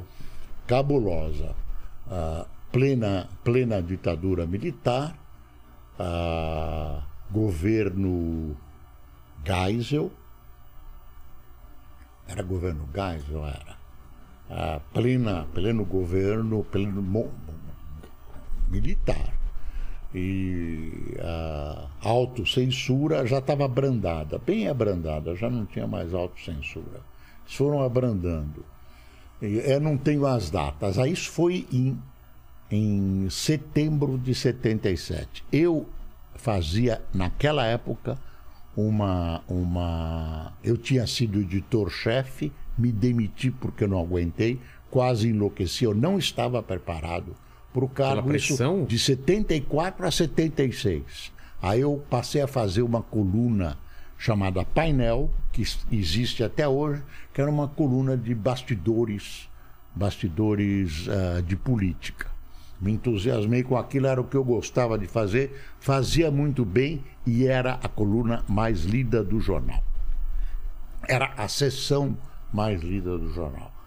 Aí, desculpe, aí teve esse incidente que foi o seguinte: setembro, Semana da Pátria. Tá. O- uma disputa, havia uma disputa entre o Geisel, que era presidente da República, e o Silvio Frota, que era ministro da Defesa. O, o Geisel ah, lutava, lutava, trabalhava por uma abertura. Ele tinha percebido que tinha chegado o momento de os militares entregarem o poder. A aliança o empresariado estava desgastada, eram momentos difíceis e ele começou ah, a jogar a, a, a ideia da abertura, chamava abertura gradual. E o Silvio Frota era da chamada linha dura, era contra. Eles. E aí houve uma tentativa de golpe dentro do golpe. Golpe dentro. Nossa. Foi, é, uma, é uma história que eu não vou entrar em detalhes, que vai encher o saco de todo mundo. Aí, o, o- um cronista, ah, que eu chamo de naivo, um cronista que escrevia nas últimas, na última página da Folha, da Folha Ilustrada, o Lourenço de Aféria, ah, escreveu uma crônica. Que crônica ele escreveu? Poucos dias antes, em Brasília, no, num parque, no zoológico, ah, tinha um pequeno lago que tinha um bicho chamado ariranha. Esse bicho parece uma foca, mas é um bicho muito bravo. E aí um menino de sete anos, seis anos, caiu dentro do poço das ariranhas. Chamavam aquele laguinho de poço. As ariranhas foram para cima do menino. Um sargento do exército que estava passando por lá mergulhou, lutou com as ariranhas, salvou o menino. Nossa. Mas ele foi muito mordido. E a- as águas lá eram águas altamente poluídas ah, pela própria, pelas próprias ari- ariranhas. E o sargento teve uma infecção generalizada e morreu. Caramba. E ele foi considerado um grande herói. Então, o, o, Cronista. o, o, o Lourenço de Aféria resolveu fazer uma crônica. Ninguém ligou para a crônica, porque era normal. E a crônica era o seguinte: ah, dizia o seguinte: olha, estamos na Semana da Pátria. A estátua do Duque de Caxias tem uma estátua equestre do Duque de Caxias montado num cavalo na Praça Princesa Isabel, que é lá perto. Então ele diz assim: a espada do Duque de Caxias está enferrujada no coração do povo. Ah, o povo não respeita o Duque de Caxias, mija no pé da estátua. Aí alguém corrigiu, tirou mija e pôs urina. Pôs urina. Eu, eu claro, eu vi o original. Eu, ta, eu tava de férias. Ah, eu entrei de férias. Sei. Eu nem sabia daquilo, não sabia de nada. E ia entrar de férias.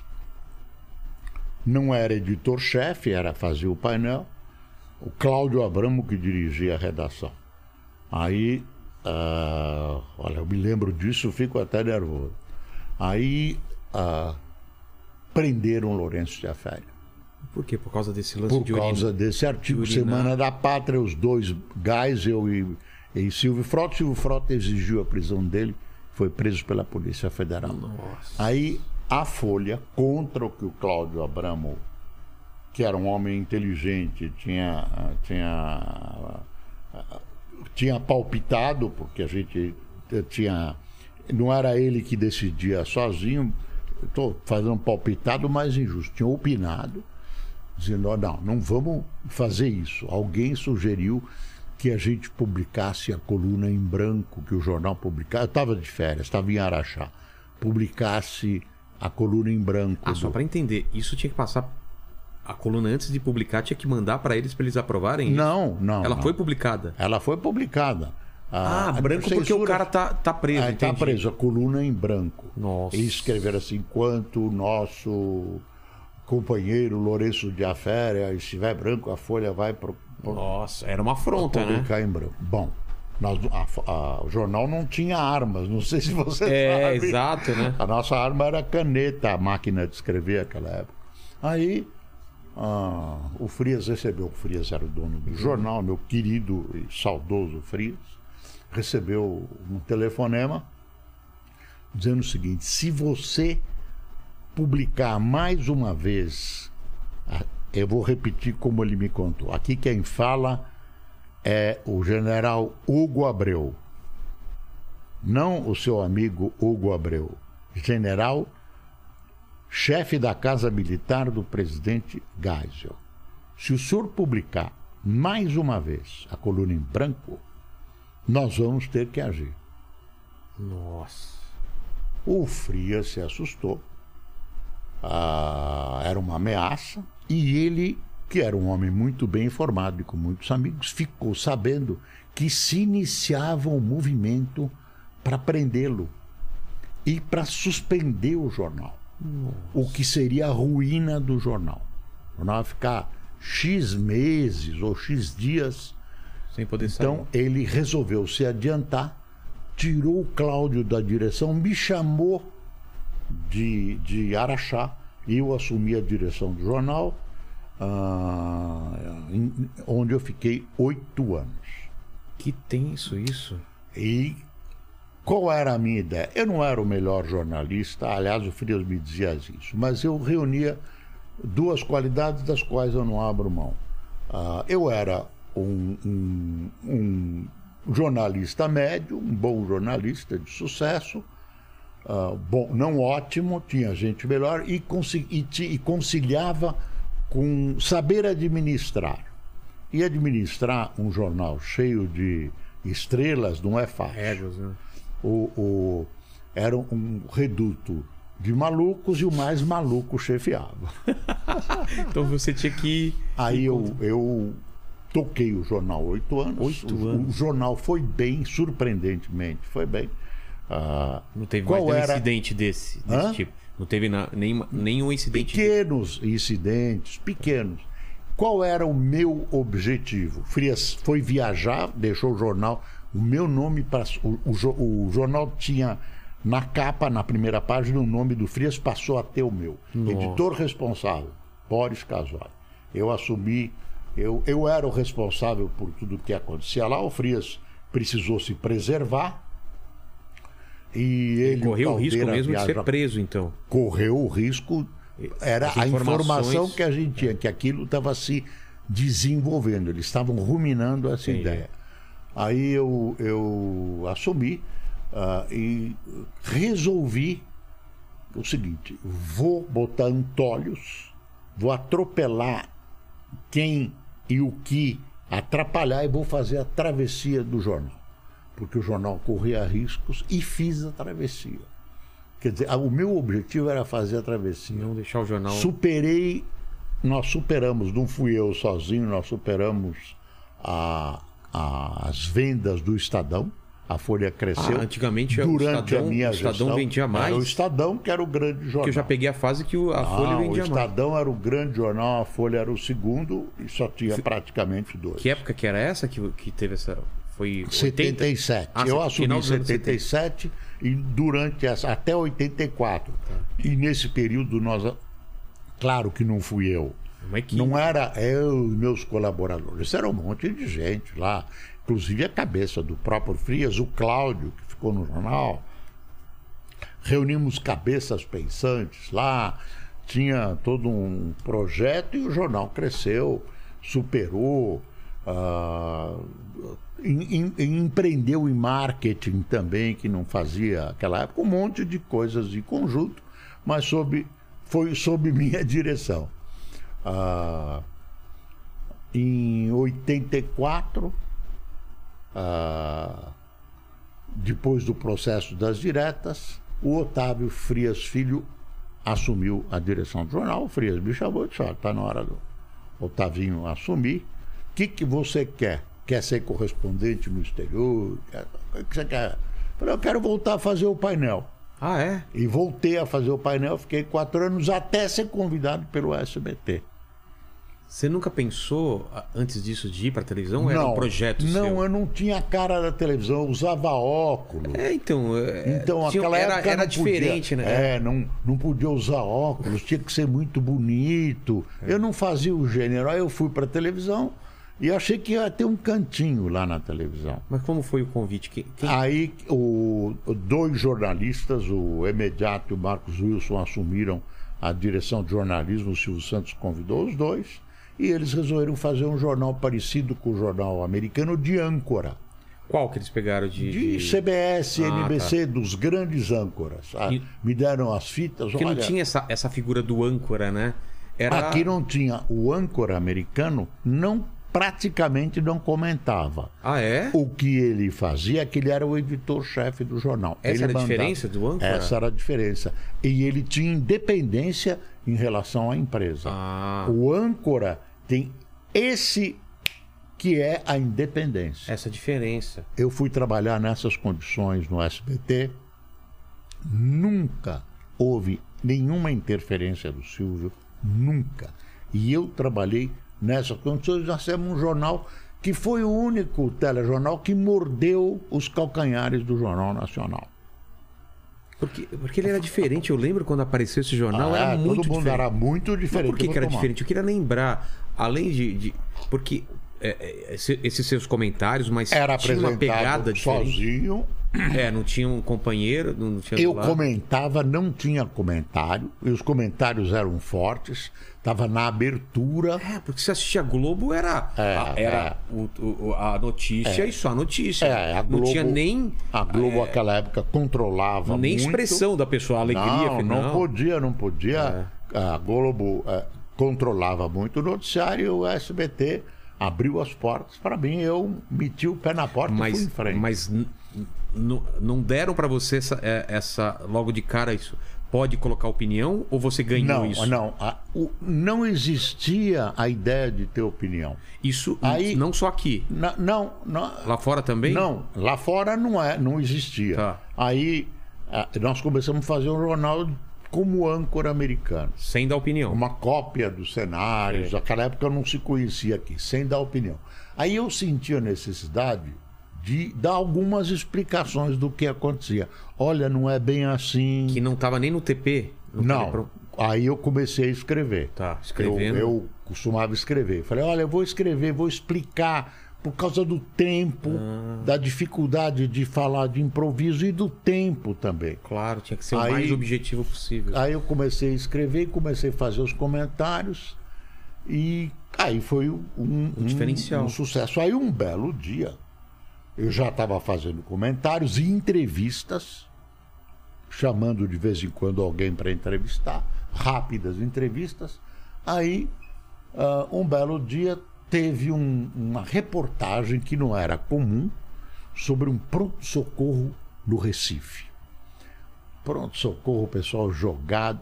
Ainda tem lugares que não é muito diferente. Pessoal jogado nos corredores, falta, faltava, a gente dizia, faltava mercúrio cromo, algodão, Coisa básica. não- os médicos correndo de um lado para o outro, as pessoas abandonadas. Então eu vi aquilo, foi uma reportagem mais longa que não era costume a televisão apresentar.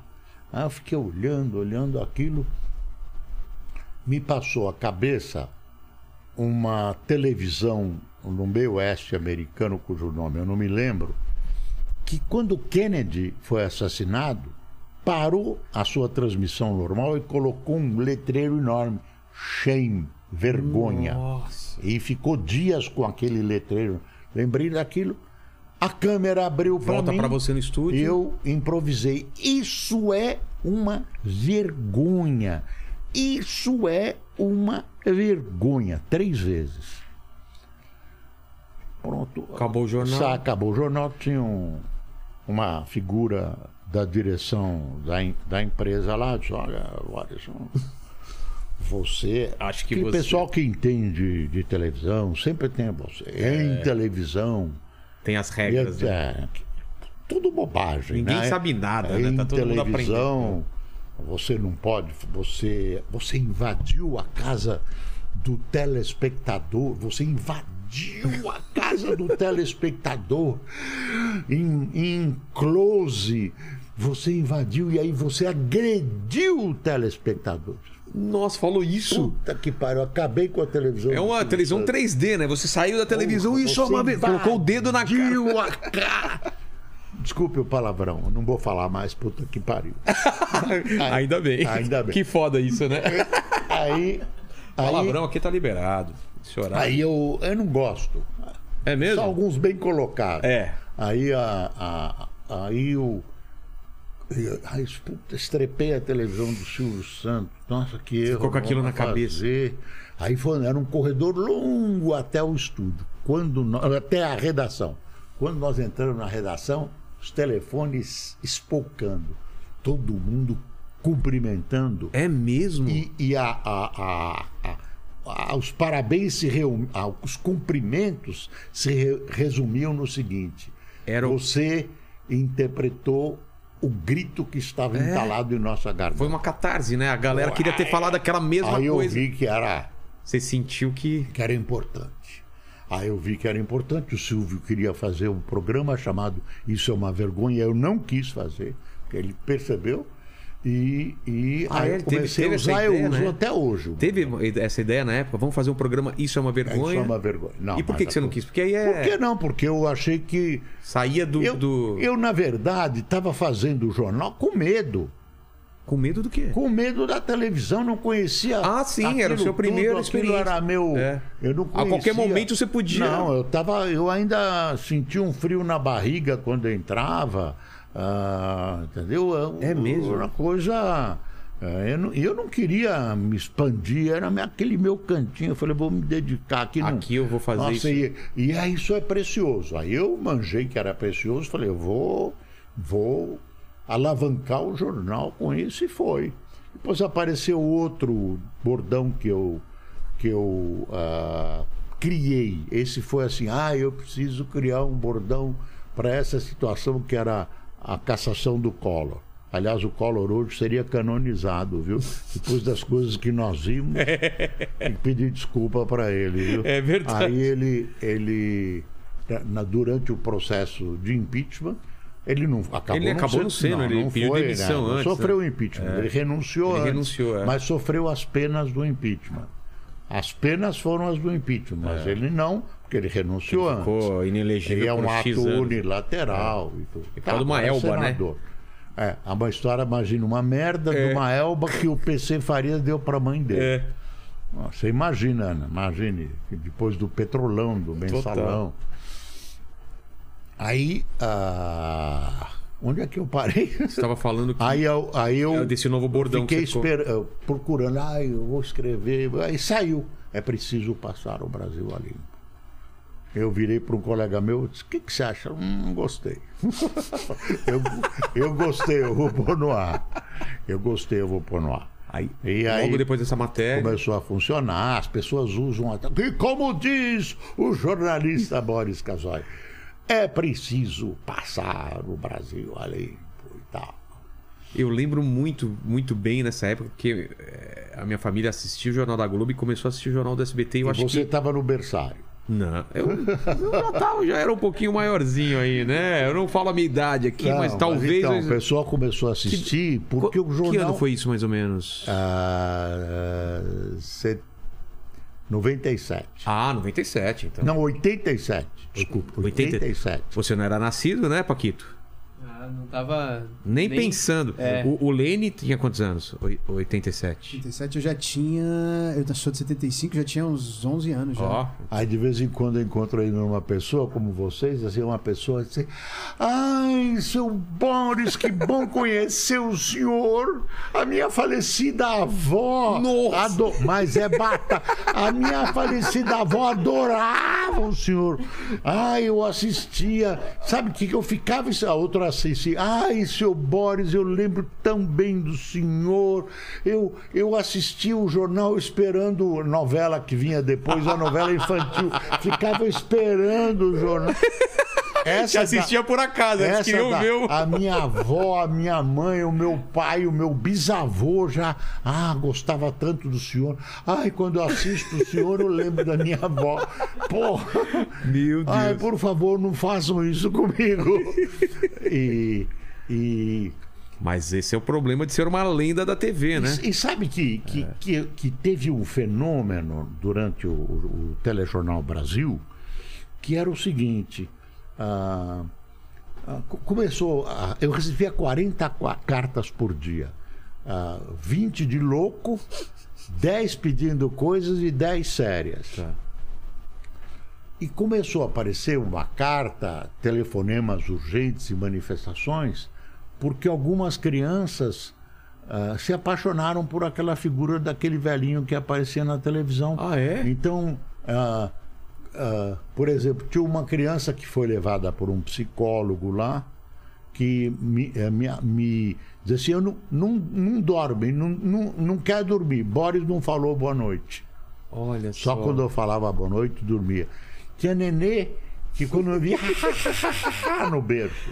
E também psicólogo trazendo. Olha é quando só. eles me conheciam, dava uma esfriada. E tinha criança que me abraçava.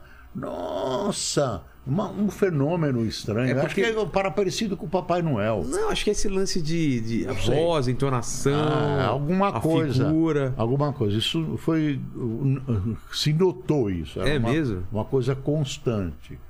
Ah, e pronto, depois eu não recebi mais. Mas daí começou a pipocar outros jornais também com, com um pouco mais de opinião. Ah. né? Começou a ver que isso dava certo, né? Eu Aquela comida que vocês iam trazer. Cadê, Não, Leni? não veio? O senhor quer sushi? Qual que é o cardápio? Agora! Porra, agora! Agora! Eu falei pra você! Eu tava esperando Vocês a não brecha. pra decidiram aí? Deus do céu. Tá com dois assessores aqui, mas não decidiram? Eu tava esperando a brecha pra perguntar. Olha, obrigado. Parece a minha casa. Abre aquela geladeira, tem água, tem ah, um- metade de um limão. Ah, eu me sinto casa. Vamos aproveitar, Lene, pra, pra ler alguma pergunta e fazer um xixi. Eu bebi tanta água aqui. Pergunta pro, pro, pro Fechou, Boris, fechou. tá Vou bom? perguntar, vou perguntar. É, o Jonas, ele tá Quer pedindo... dizer, eu não faço xixi, só você. Não, não quero, brincadeira. O, o Jonas, ele tá pedindo pra perguntar o que, que você acha sobre a imitação que o carioca faz de você. Você acha Eu legal? adoro. Tá bom o microfone assim nessa bom, posição? tá bom, tá eu bom. adoro. Quando ele começou a me imitar, eu não conhecia. É, ele ainda estava na Rede TV, depois ele foi para a Band. E na Rede TV ele disse: Eu vou imitar o Boris Casoy. Puta, eu fiquei apavorado. Falei: O que, que vem aí? Aí o pessoal da direção da Band, quando ele começou, achou que eu tinha me ofendido, correu o boato e saiu em coluna de fofoca de televisão que eu estava altamente ah, chateado. Nada, eu adorei, adorei, adorei aquele Boris. E agora terminou. Outro dia eu fui lá no programa dele na, e ele fez uma surpresa pra mim, ele deu uma saída, foi no banheiro e apareceu de Boris. Nossa, eu já fiz com ele, fiz os últimos programas, fui eu junto com ele, adoro aquele personagem, quer dizer, é uma caricatura minha, é bom saber, mas ele foi ótimo. Foi uma grande foi a, a minha a juventude come- começou a me conhecer com aquilo. Eu não sabia que eu falava boa noite daquele jeito. Boa noite, boa noite, boa noite, boa noite. Ainda quando eu vou passando num lugar, num shopping, por trás, passa alguém.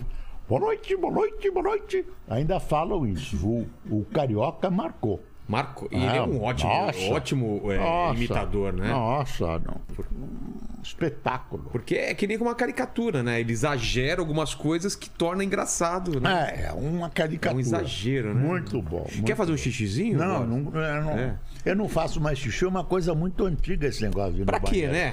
É, eu não, não, não- xixi, essas coisas. Isso, Você o homem passou- do futuro, eu Suplantou. tomo, eu tomo essa, essa esses- Bala de goma? essas balas de goma russas e não preciso fazer xixi. Ô, Boris, você passou algum, algum, algum episódio na época da ditadura pesado, assim, de, de censura Olha, ou eu, só aquele? eu não, é o seguinte, eu eu apoiei 64, eu era estudante, tinha 23 anos, apoiei 64. 64 foi o. A, dita- a, a, o AI-5. a- que eles chamavam, não, o AI-5 É, o foi 60 depois. 68, o né? AI-5 já era outra coisa. Tá. Foi quando caiu, derrubaram o João Goulart e instituíram um governo militar. Foi 64. Eu apoiei, eu achei que o país, e não me arrependo, eu achei que o país sofria uma ameaça de se transformar num país comunista. Eu não vou entrar em detalhes. Era Tinha a esse visão, mesmo? era a visão que eu tinha. Ah, tá. Com as informações que o estudante de 23 anos tinha. Depois tem uma vasta discussão sobre isso, mas eu acho que havia o perigo. Não vou entrar em detalhes para não encher o saco do pessoal. Não, Então, mas pode, pode dar alguns detalhes, eu, é, assim. não, de, de grupos, né? Que estavam fazendo. é, Ah, tinha guerrilha, guerrilha, sequestro. já de- é, tinha guerrilha, já tinha plano, já tinha gente É mesmo? Cuba, o, o, o chefe do Partido Comunista, Luiz Carlos Prestes, o chefão disse, já temos o, go- só, já temos o governo, só falta o poder. O João Goulart era um presidente fraco, ah, ele não era comunista nada, né? Ele era um milionário, um presidente tinha cheio um de cenário, problemas. então, que perigava. Era um cenário como eu via. Que então, acenava. eu era estudante, aí me acusaram indevidamente de ser do comando de caça aos comunistas, ainda pesa essa O acusação. que, que é também. isso? É um CCC, Era, um- né? era o CCC, que era um grupo violento de ação anticomunista. Eu era contra o CCC. Violento Contra. de- de- Ah, violento, violento. Nossa.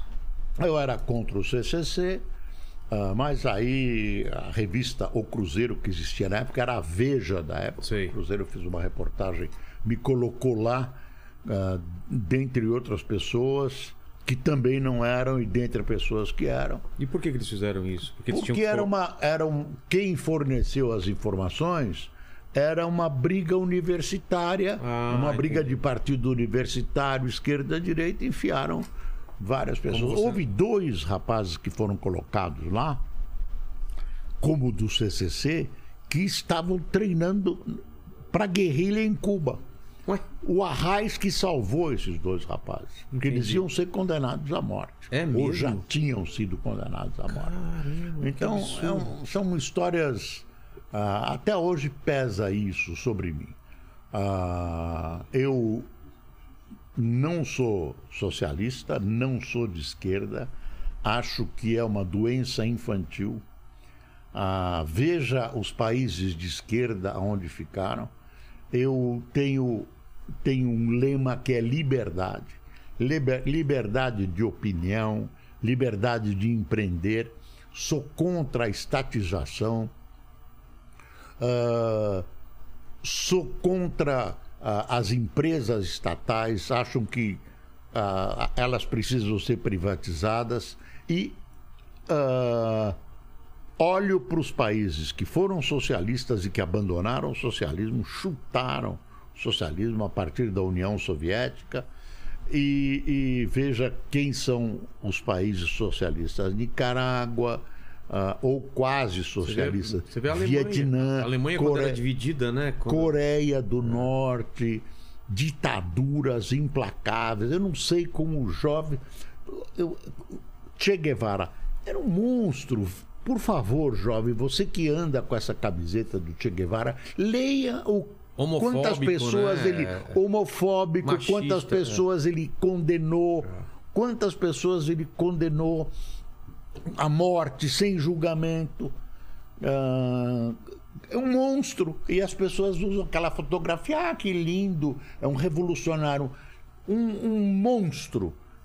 Mas, por favor, não, não acredite em mim. Procure ler, procure os discursos dele, procure as ideias dele. Não vai atrás desse filme do Che Guevara, É, bonitinho, de né? moto, drrr, na moto. É, até porque é, de- é antes, né? Não Ah, conta. é, de- é. é, Antes eu não sei nem se é verdade. Ah, tem. Mas ele era um, um monstro.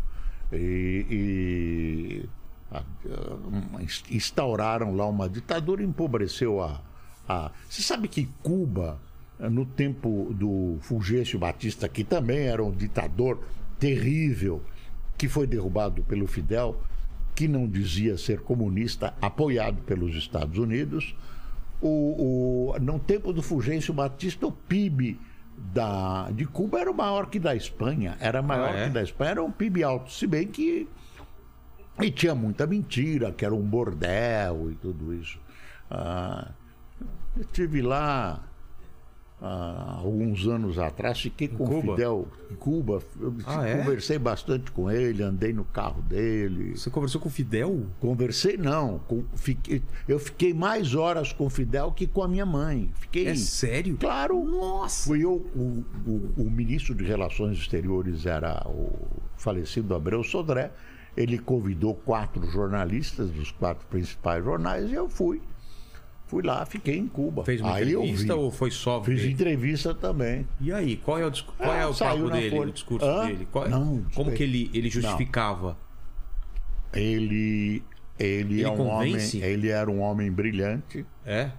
inteligente, ah, esperto, ah, tinha as mãos muito bem tratadas, as unhas pintadas, e usava um salto que na minha juventude chamava de carrapeta. Pra ficar dessa mais alto? Ele já era alto e ele ficava muito. Ele uma figura imponente. Conversava comigo segurando nos meus botões. Nos seus ou no dele? É nos meus botões, assim, aquela intimidade, você conversa Ué? com uma pessoa. É, É, tipo- Não, é é uma figura e falava coisa com coisa.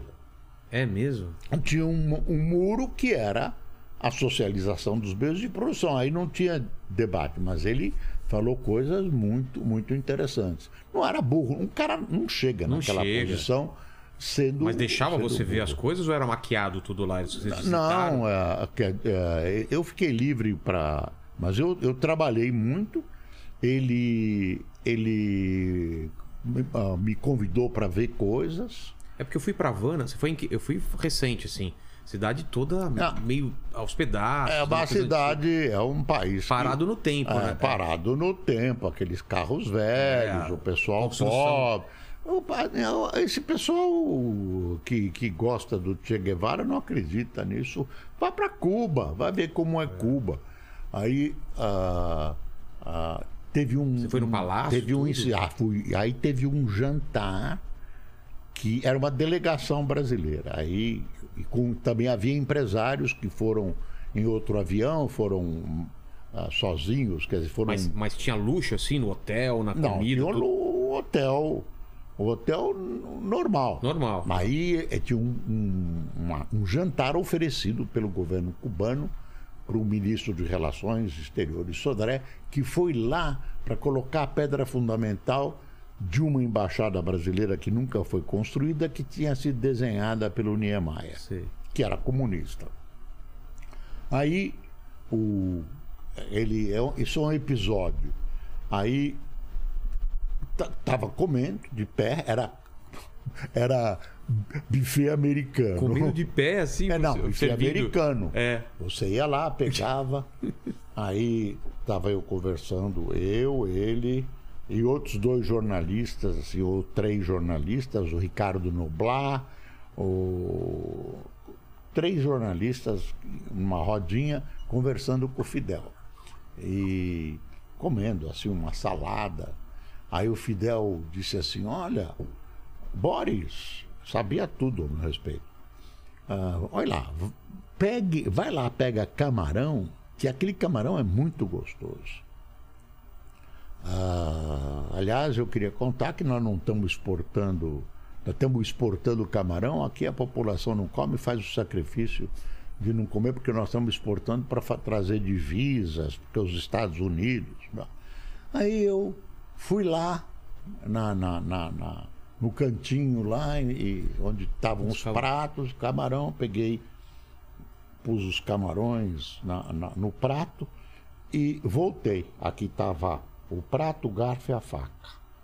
Aí fui voltando e, e- e a rodinha virou assim, o Fidel estava de costas para mim. Tá. Aí quando eu cheguei assim a uns 10 metros do Fidel, veio um cara como se fosse um zagueiro e me chargeou. Pá! Ué? Por las espaldas no. Pelas Olha costas não. só. Eu com uma faca. Por las espaldas no. Isso, Cara, você todo tá mundo checado. um prato aqui, com uma faca aqui, aqui. O cara já te deu uma. uma Por tipo las futebol americano. espaldas. Pelas costas. Olha só, pode ser. É tudo- Pode ser. Lá ele. Brasileiro, Ah, ele, ele a gente, ninguém sabe onde ele dormia, ele tinha vários locais para dormir, porque ele era sempre. Alguém ameaçado. experimentar comida, com Ameaçado. certeza. Agora, em todos os lugares que eu fui com ele, como não tem oposição, Ah, é, ele era saudado e as crianças, todo Adoravam mundo ele. adoravam ele. E, e a gente foi numa fazenda, por exemplo, e ele conhecia o porteiro como a sua madre, conhecia as pessoas, era uma memória fantástica. E, e aí teve um outro episódio com ele. Nossa, mas essa pelas costas não, você Pelas imagina que espaldas, ninguém isso chega... dentro do chamado Palácio Que da é Revolução. totalmente- é, E totalmente- com a gente que era Convidados. né? convidado e tal. Aí teve um- uma outra história muito interessante que revela um pouco a popularidade dele. Aí ele disse: Olha, na hora de se despedir, amanhã, eu não vou falar espanhol, amanhã eu vou inaugurar um asilo de velhos aqui. Você vai ver como nós tratamos bem dos velhinhos. Eu, a televisão vai transmitir. Assiste. Oito horas da manhã eu vou inaugurar. Falei, puto, o cara me intimou desse jeito, eu vou ter que É. assistir. Aí, pá, liguei a televisão. Ah, oito horas começa lá, um monte de gente, uma casa lá, o Fidel.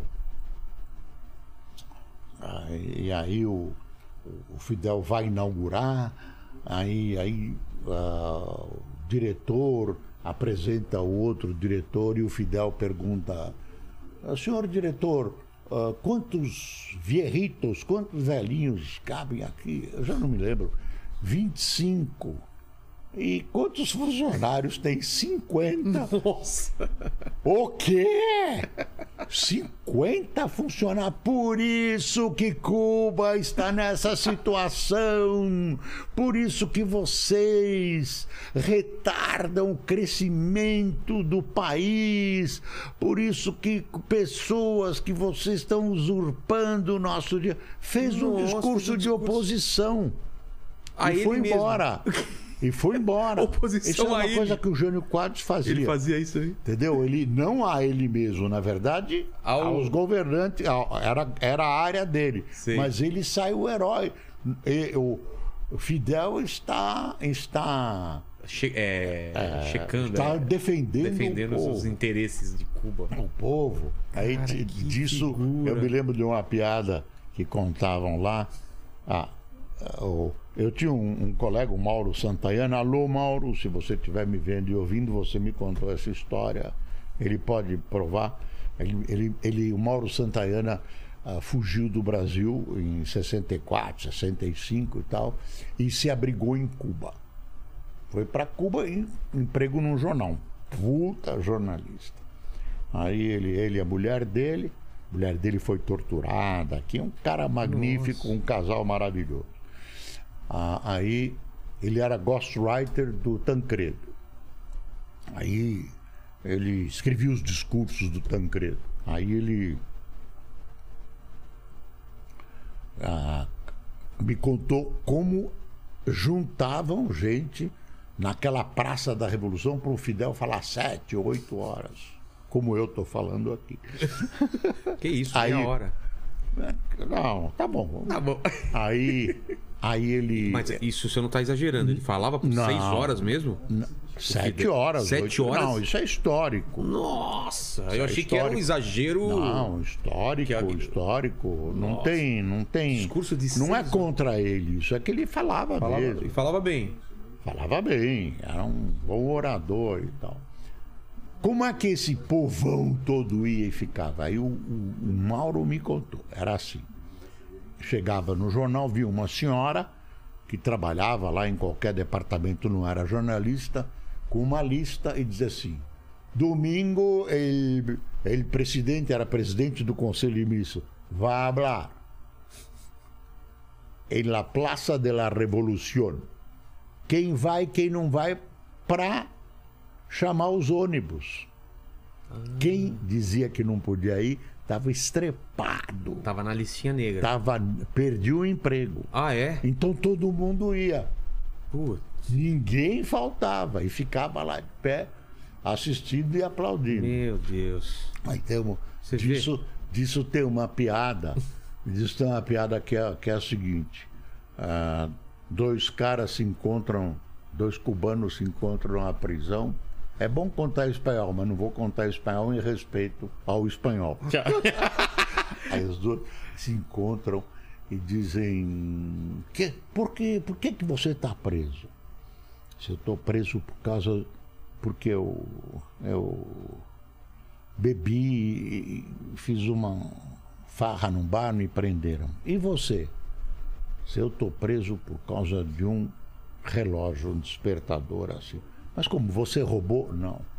A história é a seguinte: encontrei meu primo e nós tomamos umas cervejas à noite, conversamos, conversamos, falamos mal do governo, falamos mal do governo. De manhã o despertador não tocou e ele chegou primeiro na polícia e me denunciou antes que eu o denunciasse. Era essa, Muito bom. essa a piada. essa Tinha a sempre piada. al- alguém pra denunciar. Eu gosto que- dessas piadas comunistas. Uma vez eu fui para a Rússia, Ah, é? que é um país maravilhoso. Você Meus foi, pais são você foi russos. quando era União Soviética quando era União Rússia? Soviética, o último ano da União Soviética. Nossa. Aí, aí o, o, o guia contou a seguinte piada. Eu gosto dessas piadas. Contou a seguinte piada. Onde você passava em Moscou, era a situação naquela época. Tinha uma fila. E o pessoal, cada fila enorme, o pessoal de saquinho, todo mundo andando de saquinho de plástico. Aí eu perguntei, o que, que, é isso? O cara disse assim, olha, tá faltando tudo. Pasta de dente, papel higiênico, tá remédio, tá faltando tudo. Então o pessoal anda com com saquinho. Quando o pessoal vê uma fila, entra porque sabe que é alguma coisa importante. Tava faltando vodka, você acredita? Vodka em Moscou. Tava um calor e tal. Aí, aí a piada é essa. Ah, isso, isso que você contou não é piada, isso você viu. Não, o pessoal isso, com é, não, isso agora eu vou para piada. Tá. Então era, era, era esse momento E- das esse- filas. Aí ah, um cara tá andando pela rua e ele vê que o sapato está desamarrado. Aí ele abaixa e amarra o sapato. Quando ele olha para trás, atrás dele tem uma tremenda fila. Se criou a fila atrás dele. Porra, e ele ficou lá e aquela fila enorme. E a fila não se mexia. Aí o lá último da fila tocou o penúltimo, um perguntou por quem? Quem? O que que tem? O que estão vendendo aí? O que estão vendendo? Chegou no segundo da fila, bateu nas costas dele e falou assim: por que, que o senhor está aí na fila? Ele falou: não, eu fui amarrar o sapato e quando eu olhei para trás tinha essa fila. Porra, seu idiota, por que, que você não sai daí? Agora que eu sou o primeiro da fila. Que maravilhoso! Era essa, eram piadas, piadas comunistas. Os, Ai, ca- os caras são que nem o Brasil, né? A gente Ai. faz piada da desgraça, né? Ai. Pô, você pegou hi- hiperinflação, pegou plano Collor, pegou. Peguei muita piada. É, piada pra Peguei cara. E o confisco do, do Collor? confisco do Collor. E, e ninguém falou nada. É? Ninguém falou nada. As pessoas, um pouco de oposição, as pessoas achavam que aquilo podia ser uma solução. Você vê, na Os época. deputados. Na época o pessoal achou que realmente aquilo achou, podia ser. Achou no começo, achou que. Nossa, Zélia chegou uma falou, "Ah, vou pegar. solução. Que era um, não era, não era, não era roubo, era. tá, mora em Nova York. É, né? é, era um empréstimo compulsório, como que é que eles chamaram? Não, aquilo eu não, não me lembro. Falaram não me isso, lembro né? o Vamos devolver depois com juros. É, empréstimo. Não, devolveram. É, depois de Devolveram. bom. Ah, Mas muita tá. gente se matou, né, naquela época. Ah. Tinha o dinheiro pra comprar o casa, tudo. É, Nossa. imagina. Eu, eu, Você perdeu o dinheiro? Não, assim.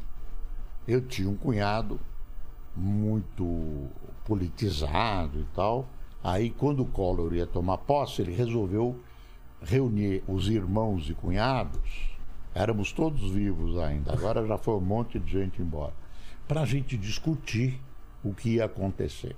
Eles achavam que eu sabia de alguma coisa. Ah. Aí perguntar, olha, não sei de nada, porra. não- sei de nada, não. Tá bom, não sei de nada. O que, que você vai fazer com o seu dinheiro? Ah. Me perguntaram. Eu disse, eu vou tirar todo o dinheiro do banco. Mas por quê? Porque eu tenho medo. Eu tenho um dinheiro que eu ganhei com o suor da- da- da- do meu corpo e eu não quero. Arriscar. Não sei o que vai acontecer. Eu vou tirar e pronto. Mas tinha um zum zum zum ou foi... ou não da- tinha nada. Nossa. É porque sempre que ia mudar de governo naquela época, eu tirava o dinheiro. Você nunca sabia. Não sabia. Aí Pronto, aí ah, todos me gozaram. Ah, é? Não Ah, vai tirar o dinheiro, vai perder 1% ao dia. 1% ao dia. Era 1% ao Pelo dia. menos, porque chegou a 80% ao mês. Ah, vai perder dinheiro. Quá, quá, quá, quá, quá. Dito e feito, eu tinha dinheiro, eles se estreparam todos. Aí disseram: Você sabia e não contou pra gente. Não tem como. Não tem eu como. disse, eu disse que eu ia fazer, porque vocês não fizeram. É. Nada, eu não sabia de nada. Cara. Então, e, de- e depois do, do, do SBT, daquela experiência do jornal? do SBT. Aí, um belo dia, eu fui procurado por um representante da Record em casa e o representante da Record me ofereceu um contrato depois de eu ter recusado, porque era, era o dobro do que eu ganhava No no, SBT. no, no SBT e eu tinha medo da Record, porque tinha havido problemas, os bispos, a igreja. Aí eu, eu, eu pedi um absurdo, o dobro do dobro, e eles, E eles bancaram. E eu fui. Saí do SBT, paguei a multa Era alta a multa? alta, É mesmo? paguei, a Record me adiantou um dinheiro. E você usou esse dinheiro pra pagar a multa? Paguei a multa. Ah, Era quanto tempo faltava de contrato? Quanto tempo? faltava. Ah, eu já não lembro. Meses ou anos? Não, mês, me- Meses. eh, acho que um ano, eu já não me lembro de Tá. nada. Ah, multa alta. Tá. Uma multa alta. Passava de 100 reais. então é alta. Certamente. Não, mas, não. mas Era uma multa. é coisa alta. de milhão, né? Coisa de milhões. Sério? Milhões. Nossa! Porque somava os meses que Ah, faltavam. é, tinha- Então, o Silvio tentou. Eu tenho uma história com o Silvio. Como que foi? Ele que Não, te. é, aí eu, quando eles perceberam que eu ia mesmo, É. que estava tudo certo, primeiro acharam que eu estava blefando para pedir aumento. pedir aumento. Aí ele me chamou, eu tive uma, duas reuniões com ele. Ah, uma delas durou 12 horas. O quê? É, Eu na sala com ele, tomando café, um café, e o garçom trazendo um, um, um bauruzinho feito, toda hora havia um bauruzinho, É. sem almoço, sem jantar. E ele me, me disse, que que eu. O que, que o bispo vai te dar que eu não posso te dar? Eu não, não, eu eu não tenho sossego aqui, eu vou, eu. Aí eu vou, eu já tinha assinado um contrato, que é um contrato de passagem, um contrato pré-contrato interme- ou É já é um um- pré-contrato, era um Você não intermediário. poderia voltar atrás mais. Ou poderia? Não poderia voltar atrás, nem queria voltar atrás. Aí ele falou: vou te acompanhar. O que? Acompanhar? Aí o Silvio, eu, eu saí, terminou a reunião, eu Ah. falei, não, ele disse: não vou ficar, vou te acompanhar.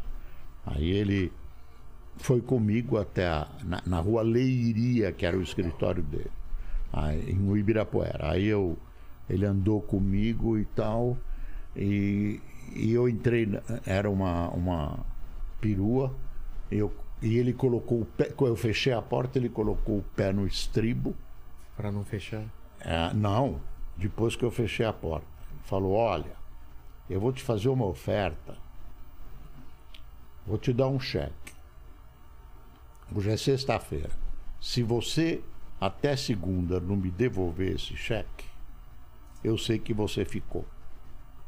O cheque jogou no meu colo. É tudo junto que você vai ganhar nos quatro anos que você ficar lá com o bispo, tudo junto, mais férias, décimo terceiro e tal, somei tudo, eu te dou. E jogou um cheque que eu nunca vi na minha vida. Meu Deus. Eu devolvi o cheque para ele, falei, não vou ficar. Na hora você devolveu? Você nem ficou Devolvi com na hora, não. Ele falou, pega o cheque e se você quiser me devolve, vai conversar com o advogado, que era o Salvador, e faz o contrato que você quiser. Aí eu, Putz. eu não Você não, teve aceitei. dúvida, Boris? Hã? Em nenhum momento você teve dúvida com aquele cheque? Ela "Ei, eu vou conver... pelo menos não, conversar. porque ele estava me oferecendo a mesma coisa. Eu estava intranquilo no SBT. Ah, no SBT o clima não tava tão Não estava. Ah, ele tá. era um rolo, um rolo. Depois eu descobri que o rolo é, é da televisão. Ah, tá, Mas não- não eu, tinha nada eu está, o jornalismo estava confuso, enfim. Eu Não era só pelo dinheiro, era Não, pelo, pelo clima não. que É, tava. era isso, queria mudar de ares. principalmente pelo dinheiro e depois porque eu ia recomendar. Eu, eu gosto de desafio, viu? Eu sou um cara que É. gosta. Você já tinha completado um ciclo no, no SBT. Aí vou- sair e fui para Record. Devolveu o cheque pra. Fiquei devolvi. Fiquei oito, oito, Lene, oito anos e meio na Record. o outro podcast concorrente te faz uma proposta, você assina um pré-contrato e eu venho aqui e te jogo um cheque no seu colo. Do, mesmo valor, tudo lá. Tipo. E Não, aí? primeiro que eu não ia nem aceitar os caras, não ia Tá nem, dar- nem abrir, nem abrir. Essa, oportunidade. É muito cara de pau, né? Ah, Lene, Não, para! não, isso, cara. Para, Lene. Melhor podcast Não, mundo é aqui. eu- Não, mas cá, eu- entender- lealdade é a entender mim todo- mesmo. Que história é essa? Ah, mercenário. Mercenário o quê? Eu Não, sou trabalho. profissional, É. vivo disso tal. Você ficou quanto tempo no SBT? Eu fiquei oito anos, ah, quase nove anos no SBT, oito e meio na Record. Oito e meio. É, Aí fui. A Record Mas como que foi na Record? Era pra fazer a mesma coisa? era Teve- para fazer a mesma coisa, eles colocaram a minha independência em contrato, respeitaram, É respeitaram, mesmo? respeitaram, respeitaram e respeitaram muito. Eu Não fui muito bem tratado, nunca teve interferência, Poxa. nem do bispo Edir É porque a gente Macedo. imagina que na Record tem interferência. Aquela época comigo não tinha. Diziam que nos outros lugares tinha, comigo não tinha. O que que me contaram? Que a Record precisava recuperar a imagem. Tinha tido vários incidentes, o chute na Ah, Santa. o chute na Santa foi da Então precisava naquela- de credibilidade, deram total liberdade para mim. E algum diretor me disse que era por causa disso, mas deram total. Eu tive o melhor relacionamento com o bispo Edir Macedo, não tenho uma queixa dele. E no final, aí tem fofoca, né? Aí me disseram: olha, ah, o bispo fechou com o Lula. Como? Ele chama o Lula de Satanás? Não, fechou para ele apoiar o, o Crivella, você morreu. Aí um belo dia, Mas você morreu por quê? Porque você você, morreu? batia? Não, vão te mandar embora. Então, mas porque você batia no, no, no Lula? Não, eu, eu também, também eu era livre. É, O você que eu- poderia- não teria controle. Não, não tinha apoio. Ah, entendi. Tinham, tinham apoiar. Pelo menos é isso que me contaram. Eu Tá. não tenho prova nenhuma disso. Aí foram acontecendo pequenos incidentes e um belo dia eu, eu ia entrar em férias, entrei em férias e me chamaram e disseram, olha, nós resolvemos mudar o jornal, vamos te pagar a indenização e você sai. Aí nós tivemos uma discussão sobre a indenização. Era uma discussão jurídica, ah, eu ia ganhar no final e nós fizemos um acordo pelo total que eu pedia, dividido em várias vezes e a Record pagou religiosamente. Só podia pagar É claro, a igreja, né? O final foi muito ruim.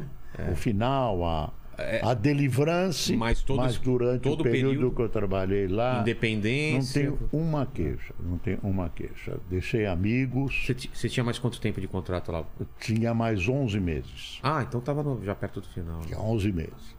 Ah, ah, eles queriam pagar ah, uma, a multa sobre 11 meses e o contrato que eles tinham exigido dizia que era sobre o contrato inteiro. Para ambas as partes, né? para ambas as partes. Depois eles disseram, e é- havia uma dúvida jurídica mesmo, disseram que havia dúvida que era ilegal. E aí o contrato tem que ser um contrato legal. Mas aí nós fomos para a justiça, fomos para o pau E aí é, e pronto. deu tudo certo. E pronto. ah, enfim, ah, vi coisas interessantes da própria igreja, ah, convivi com eles, não tenho queixas.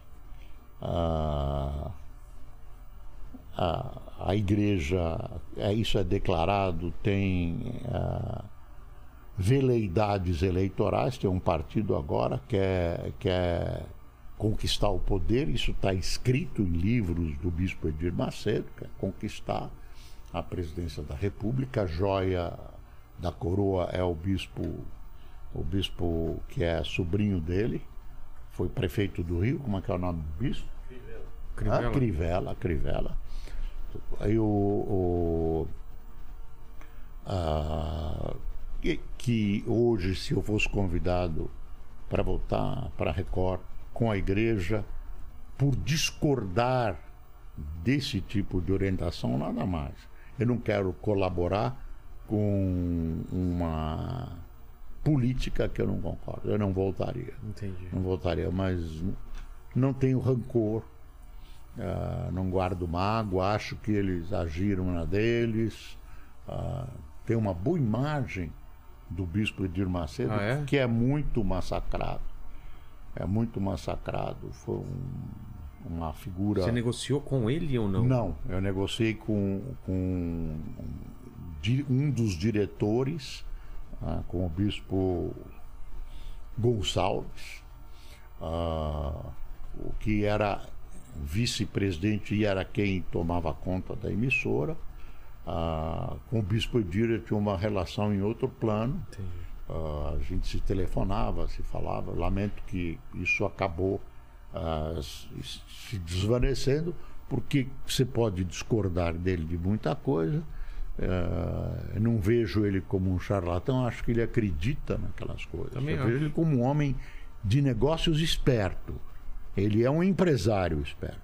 Agora, eu, eu vi- pessoas da- sendo ah, recuperadas pela igreja, não porque a igreja efetivamente, na minha opinião, faça milagres, mas porque a igreja restaura a autoconfiança das pessoas. Ah, bota uma Bíblia embaixo do sobaco, chama um cara de irmão, Não, e tratam atenção, bem a irmão, família. tem atenção. Então, a- a- a- eu vi casos, eu vi casos.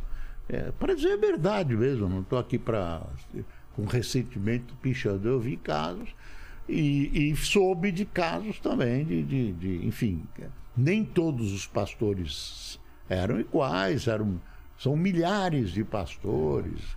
Tem lá esquemas de eles precisam de dinheiro, a igreja é muito rica.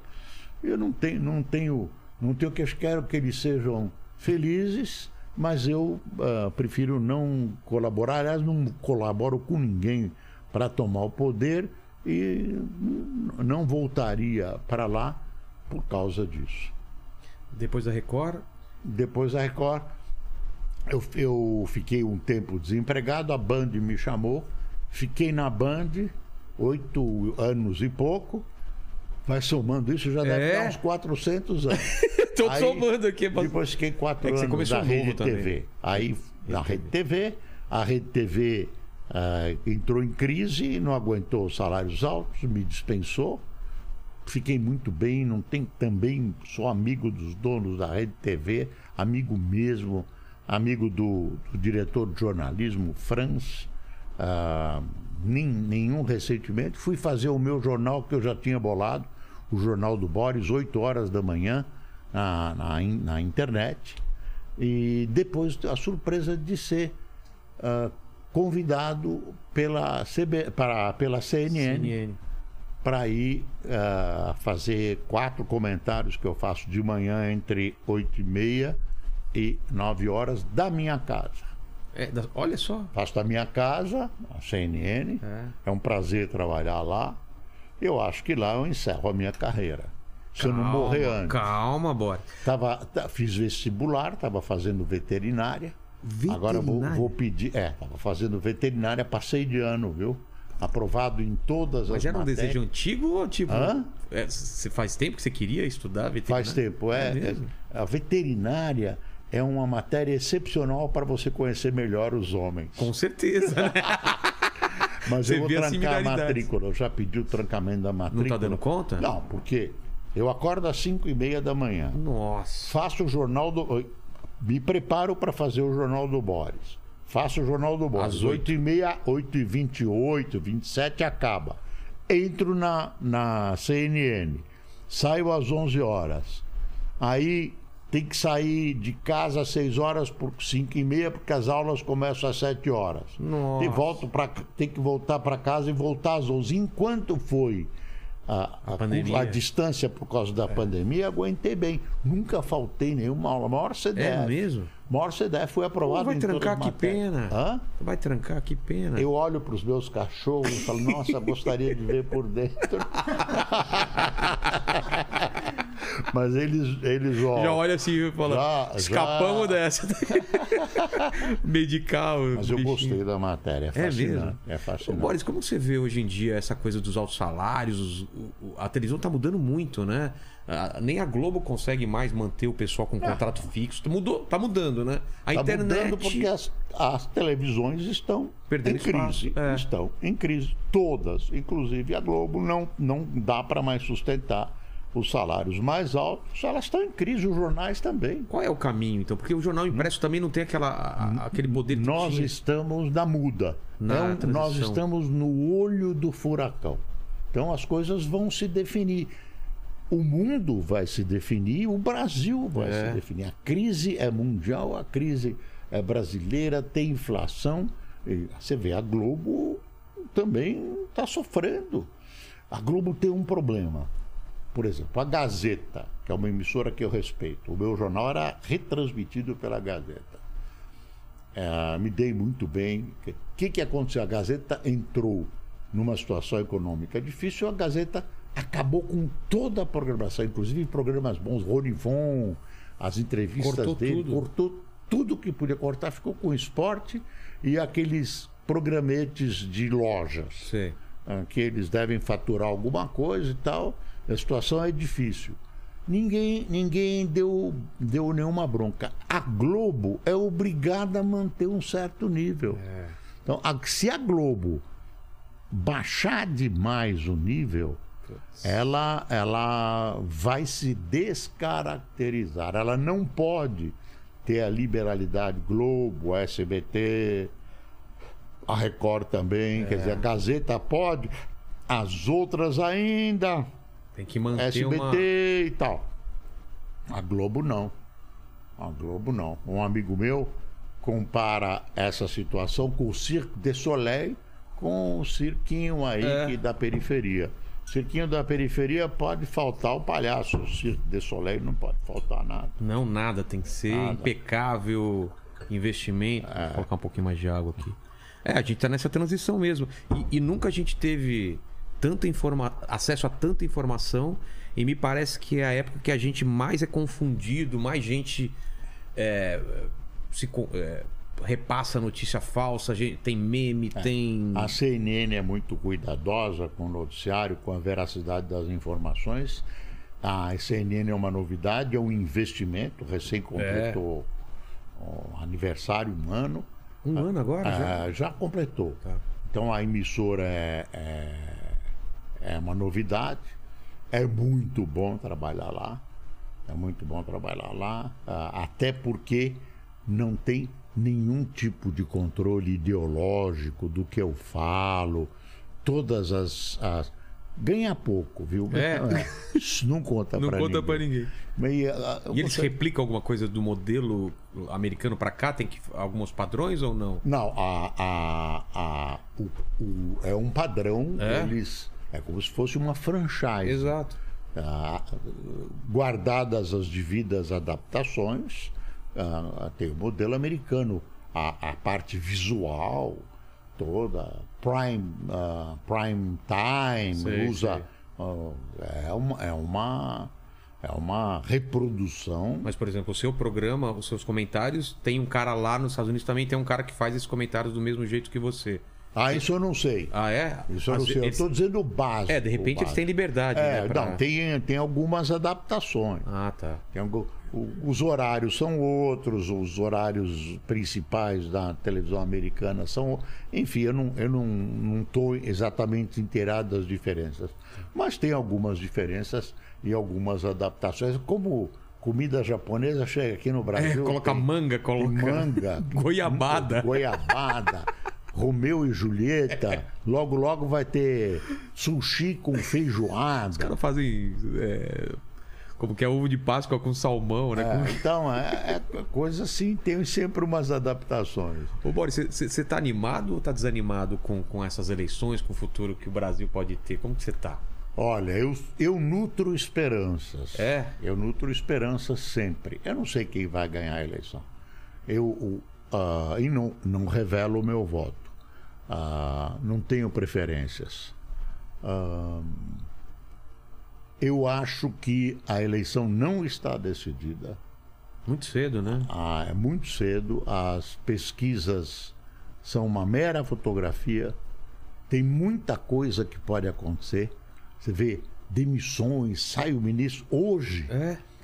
guerra na Ucrânia, preço da gasolina. Pandemia. Foram pandemia, voltar. foram coisas que foram aparecendo e que alteram o panorama Claro. eleitoral. A eleição é em outubro. né? É, tem muita Ainda coisa pode tem acontecer. muita coisa em termos de Brasil que pode acontecer. Então, ah, eu acho que ainda tem muita coisa para acontecer e a campanha vai ah, esclarecer mais as pessoas sobre os candidatos, até porque eu acho que vai ser uma campanha sangrenta. Também acho. Sangrenta no sentido n- Vale não da tudo. facada É. no Bolsonaro, mas da refrega. Também Vai acho. ser uma campanha E sangrenta. eu tenho medo de confronto na rua. Você não tem medo, não? De... Eu, eu duvido. É, de. É, É, eu pessoalmente, na ah, eu rua. tenho medo, eu duvido. tomara. que- Confronto aqui até hoje só só de torcidas de É, futebol. organizadas. Ah, mas eu duvido. O país é muito grande. Mas você já tinha visto essa, essa polaridade, essa polarização como tá hoje? Eu acho algum momento? lamentável, eu acho lamentável. Lá atrás não tinha, né? Ah, ah, não, não. É, é muito recente isso, né? Tinha, tinha ressentimentos, tinha um, um certo ódio limitado. Ah, é? Ah, e, ah, havia regras não escritas. Ah, claro que tinha malandragem, tinha fake, tinha tudo isso. Mas a dose não era cavalar como Entendi. Não era violento como é hoje. é né? violenta. E o país era outro. É. O país era outro. A, a, a informação hoje, verdadeira ou falsa, se multiplica rapidamente. Você não tinha internet há É, muitos anos muito atrás. fácil agora, né? Era, era o analfabeto não votava há muito É. tempo atrás. Ah, eram, eram outros tempos. O, o país evoluiu. Eu acho que evoluiu para melhor. Por isso tem um monte de efeitos colaterais, inclusive a violência, que é um programa que precisa ser um problema que precisa ser equacionado e resolvido. De- Eu de um não sei como- cá, eu, eu não sei se você tá sentindo isso. Quantidade de, de assalto, de, de roubo, né? Parece que deu É, uma não. disparada, né? Não, você tem. eu- não é uma questão social, porque senão a Índia tinha virado. Num, ah, tinha, ah, religião. Aqui também tem religião. Ah, é, eu acho que tem, tem uma questão econômica, mas existe uma questão educacional. A nossa Exato. educação, para dizer. Mas eu não vou dizer. É uma vergonha. É uma merda. Já disse. Em- é, A, a- a educação né? básica, a educação básica é, é vergonhosa, é vergonhosa. Ela é imobiliária. Ah, o governo construiu 10 escolas. Não tem qualidade, a, não resiste a uma comparação internacional. Todos esses, esses parâmetros internacionais, o Brasil está muito mal. Isso tem que ser resolvido tem que aparecer um cara ou uma. não é um cara salvador da pátria, alguém que diga educação, educação, educação. Uma pessoa, uma criança mais educada, é uma criança, desculpe o termo, mais mansa, mais calma, uma criança que é. Que é bem tratada, que tem o seu lanchinho, que é tratada com carinho pelas tias, pelas professoras, ah, que chega em casa e o pai e a mãe estão bem e que é mais estável, essa criança é mais calma, tem chance de, de se transformar num cidadão eh, civilizado. Ah, nós estamos atravessando um período muito difícil, eu não sei quantas gerações. Depois tem uma grande impunidade também. É, uma é- grande impunidade. é, eu não classifico direitos humanos como responsáveis, isso é uma bobagem. Direitos humanos é o cumprimento da lei, as pessoas têm que ser respeitadas, inclusive os bandidos, todos nós. Se amanhã não respeitam um, um bandido na rua, amanhã um de nós pode ser confundido. Alguém pode ser confundido, um parente nosso, que história é essa? A polícia tem seus limites, limites impostos pela civilização. Então, ah, bater em direitos humanos é uma grande bobagem. Eu, eu me bato contra a impunidade. E também o nosso sistema carcerário é vergonhoso, tem formado mais bandidos que, que feito cidadãos retornarem a, a uma situação social aceitável. Ah, enfim, o país, o país está, o país está pedindo socorro. É. Eu, eu espero que venha. O país tem um potencial incrível. O país é gigantesco, um dos maiores países do mundo. Tem todos os climas, tem uma costa fantástica, tem uma floresta que o mundo inveja e alguns cobiçam. Tem, é um dos maiores produtores de grãos do mundo, tem uma das agriculturas com todas as dificuldades, uma das melhores agriculturas do mundo. Tem o empresariado criativo, não tem educação, não tem operários bem preparados, ah, não consegue se equiparar a, a- em operários estrangeiros. É uma falácia dizer, ah, o operário, porcaria, não tem, não tem, não tem educação, não é culpa do operário brasileiro. Tem que ter uma formação, uma educação, uma tecnologia. Ah, problema habitacional jogado de lado, ah, drogas, a, a- a dificuldade do combate às drogas, a corrupção né, pra- policial. Enfim, isso tudo ah, não tem solução do dia para a noite, mas precisa começar. Precisa começar. Você não pode fechar É. os olhos, não pode fingir que faz. Isso que me dói, isso E discurso que... populista não vai adiantar de Não, novo, né? é, tem o medo. É, a gente já, já tive, passaram por aqui cinco presidenciáveis já, e eu sempre pergunto principalmente sobre educação, porque eu, eu acho que se não pensar Ah. na educação pra gente daqui a duas décadas começar a fazer. Ó, chegou aí, ó. Não, abre lá, né? Agora chegou tarde, né, É, velho? vamos comer depois que Não, chegou a pizza. É. Ah, enfim. Vamos mostrar. Vamos deixar Vamos mostrar, mostra aqui, pessoal mostra aqui. E Meu, per- perguntas, Lene. meu Deus do céu, É. 15 para as 10. Você vê? Você tá me, me- Vou tirar. Ainda bem que o, que o cachê é alto. Você vê? Ainda Fechei bem- aqui. Que- uma- que que joguei é um isso? cheque aqui pra ele. Ah, é uma pizza. É uma pizza, É olha uma só. pizza. Nossa Olha! senhora. Guardanapos. Tem guardanapo? Tem. Tem. Por favor, Lene, E a cerveja? O- Tem cerveja também. qual, qual que você quer? Ah, tem? Tem. Não, é brincadeira, é brincadeira. Tinha certeza que não tinha. Ah, tem tudo aqui. Tem Eu, eu olho, eu olhei, eu olhei pro, pro João, é João, né? É, é o, é o nosso amigo Paquito. Paquito. E eu olhei pro Paquito e, um e- pratinho, e Paquito. achei que ele era evangélico, não bebia. Não, o evangélico é o Lene. Mas o evangélico meio. Ele escolhe o que ele quer seguir. eu, eu, eu chamo ele de tarado gospel, porque ele. Quando, quando é o- aquele negócio de não pode fazer sexo antes do casamento, você não segue muitos aí, não, É, né? mais ou menos. mais ou menos. Eu po- não posso revelar as.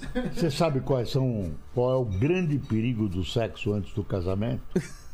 Eu sei de alguns Você perigos. sabe, não? O grande Fala, fala perigo é atrasar a cerimônia. Falando literalmente antes do casamento. Pega uma cerveja pra ele, por favor, aí depois. brincadeira, Ah, não brincadeira. quer? Não quero, não. Pô, achei que.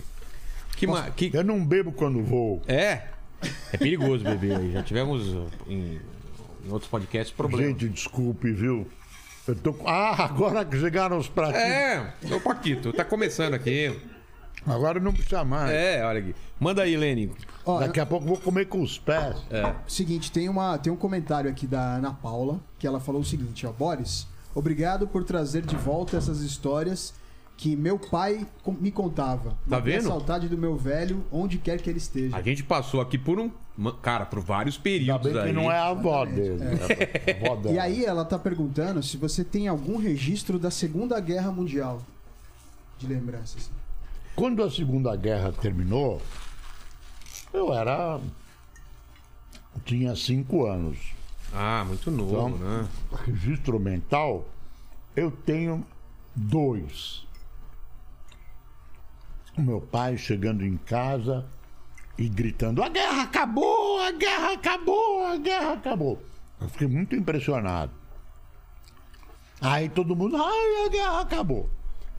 E quando voltaram os pracinhas, as minhas irmãs mais velhas, que podiam ser, uma delas podia ser minha mãe, me levaram na Avenida São João, perto da Duque de Caxias.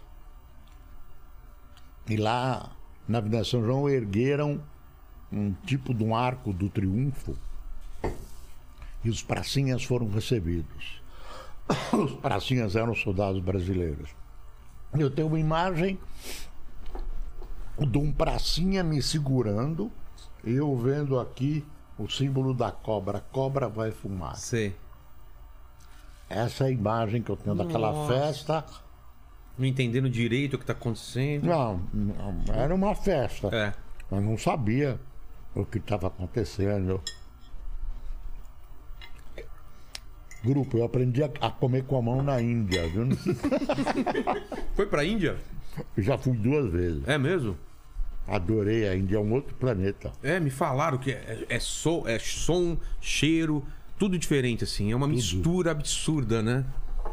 Pobreza e, e- e riqueza, espiritualidade. Isso mesmo. Não é? A- avanço tecnológico fantástico. Tem Cientistas, gente né? morando na rua. Que doideira, Ah, né? Gostei muito da Índia. Foi uma lição Foi a passeio ou a trabalho? lá? passeio, É? para conhecer. Fiz turismo. Conhecer o Taj Mahal. Lindo. Ganges. É, é Ganges o rio lá? É, né? No Rio Ganges eu não fui. Foi uma falha minha. É mesmo? Desculpe a minha falha. Quando você errava, você falava, desculpe a minha falha? Não, eu tô brincando com a Globo. Mas você falava? Não, eu, eu pedia desculpa. Mas não e desculpe tal, minha não, falha. minha- desculpe a minha falha. E aí, eu, eu vou pegar mais um pedaço. Fica é o mesmo preço? É o mesmo preço. Vou comer com a mão, viu, Tá pessoal? bom, fica à vontade. Pizza tem que comer com a mão mesmo, É né? Parece um porquinho. É, que E relaxa. aliás, eu sou palmeirense. Tá feliz então, hein? Quarta-feira começa a decisão aí. A gente se livrou do. do. do, do Palmeiras. Do Palmeiras, né? Você não, né? Eu não. Ele é São Paulino. E eu sou corintiano. É feliz por enquanto.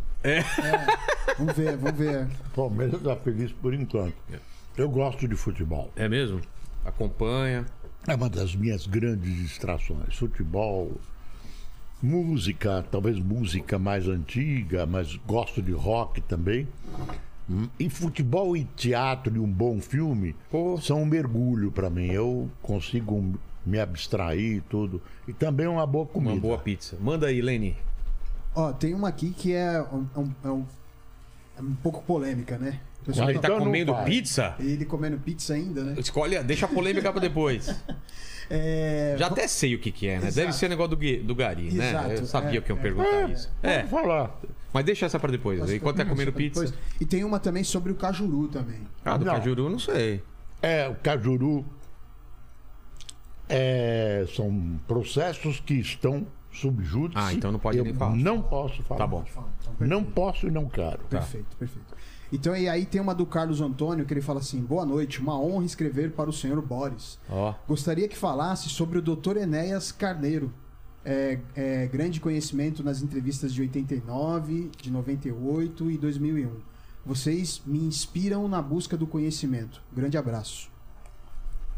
O Enéas tem o gente que... doutor Enéas, O, o, o- o Paquito, você nem, nem sabe quem é o Enéas, né? Ou, ou você sei- lembra? Não, não Não, não, lembro, não é da sua época, né? Não é. Ah, mas tá. eu sei que já vi Meu nome é Enéas e tal. assim, tá. o doutor Enéas tinha 0,01 segundo É, de, de tempo, tempo. na televisão. E ele inventou um bordão. Meu nome é Enéas. Falava umas coisas e O doutor fechava. Enéas era um professor de cardiologia. Inteligentíssimo, né? brilhante. Eu convivi com ele porque ele andou trabalhando no SBT e eu levava ele todo dia para o hotel que ele ficava enquanto ele nos dias que ele trabalhava. Ah, é? Era uma figura singular. O doutor Enéas era uma enciclopédia. Era um homem sério, bem intencionado. Conhecia o Brasil. Agora, não tinha nenhum traquejo político. Como todos os homens puros, homens e mulheres puros, não tinha traquejo político. Não era um, um político de, de carreira, né? Precisa saber mentir, Contar uma historinha, né? Pra... Ah, é, e algumas posições que o pessoal debochava dele eram realmente corretas. E ele acabou criando aquela. Acabou criando uma figura. Personagem, né? É, um personagem. Eu acho que isso atrapalhou um pouco. É, ajudou no começo pra ele ficar conhecido, mas depois atrapalhou, né? Quando ele chegou no Congresso, aí as dificuldades naturais que ele tinha É. de lidar com a política apareceram. Aí Ele foi candidato a presidente também, não foi? Foi. É, eu lembro. foi. Um figuraço. Pena, foi embora cedo. Ele falava do nióbio bastante, né? Não era o doutor, o doutor Enex que falava que a gente tinha que ter uma bomba atômica também? Não, Falava. não, aí então. O pessoal gozava essa posição. O que o doutor Enéas mais ou menos falava sobre bomba atômica, que o Brasil acabou assinando o tratado de não proliferação. É uma história chata. Guerra Fria e tal. Então, acabou assinando esse tratado. Ah, tem muita gente que acha que o Brasil não devia ter assinado, inclusive eu. É, não, a gente teve um debate aqui sobre a guerra e o comandante Farinazo falou a mesma coisa. Falou que o Brasil tinha que ter a bomba não pra usar, mas pra entrar num clube de, de grandes decisões. Ah, ah, quem tem a bomba tem prestígio. É, exato. A Índia Bom, tem a bomba, não tem? é, a Índia tem. A Índia tem. Índia, Paquistão. A Índia tem. O Paquistão, os dois se estranham. É, China, Estados Unidos. Israel, Grã-Bretanha, Israel que nega, mas tem. É. França Rússia. e Rússia. É. Acho que oito. É, a Alemanha Acho não que tem. Não, a Alemanha não tem. É. Ah, E ele tinha essa posição de. de... é, ele. ah, ah, aí o Brasil assinou o tratado. Nem precisava. Nós no Brasil temos temos a capacidade e o know-how para fabricar a bomba atômica. Sem necessidade O presidente Collor, quando assumiu a presidência, foi a, é, Cachimbo é o nome da região, e ele pôs uma pá de cal e encerrou o projeto. E o Brasil acabou assinando esse tratado de não proliferação. Não precisava ter a bomba, mas não precisava também se comprometer para o futuro. Eu acho, eu acho. Aí vão dizer que eu sou louco, ah, mas eu acho isso. Eu acho que é um. Eu não sei o, como vai estar o mundo daqui a 50 anos. Exato. Então eu acho que ah, se ah, se permitir a, a não ter a bomba é, é uma decisão ah, que eu não tomaria. Deve ter outras razões que eu desconheço. E é isso que o doutor Enéas E o pessoal zoava ele na época por causa disso? zoava muito. É mesmo? ah, bomba atômica, quá, quá, quá, quá. Eu falo, não, eita. não era isso, era uma questão séria que aproveitavam também. Claro. pra- Ele, ele, ele também tinha um, um quê de caricatura, né? Então, A figura dele, né? juntava tudo junto, aquela barba. É, o jeito dele. Ah, meu nome é Enéas. Nióbio, né? Que ele falava do Nióbio. É, não, o nióbio, O é, nióbio é é- importante. é- o, o- o Bolsonaro também tem mania É, de nióbio. tão atrás do nióbio. é um- uma substância que ah, poucos países no mundo têm, o Brasil tem. Então, para fazer aços finos, tem todo para fazer armas, É, ah, enfim. é estratégico, né? Quer falar dos garis? Vamos lá, porque eu sei que o pessoal ia perguntar. Quer mais? Quer mais? Não, não, eu vou parar. Ó, Vou pessoal, parar. aí vou levar para casa. Agora Eu vou levar para leva casa. pra casa. Não, O, o, Olha lá, os caras não vão deixar, ó. Olha lá. ah, Olha lá. Já, já, já olharam com desejo, ó. Olha, a... o que aconteceu foi o seguinte: eu estava na Band apresentando o jornal do dia 31 de dezembro. Esqueci 2005, acho que era. 2005.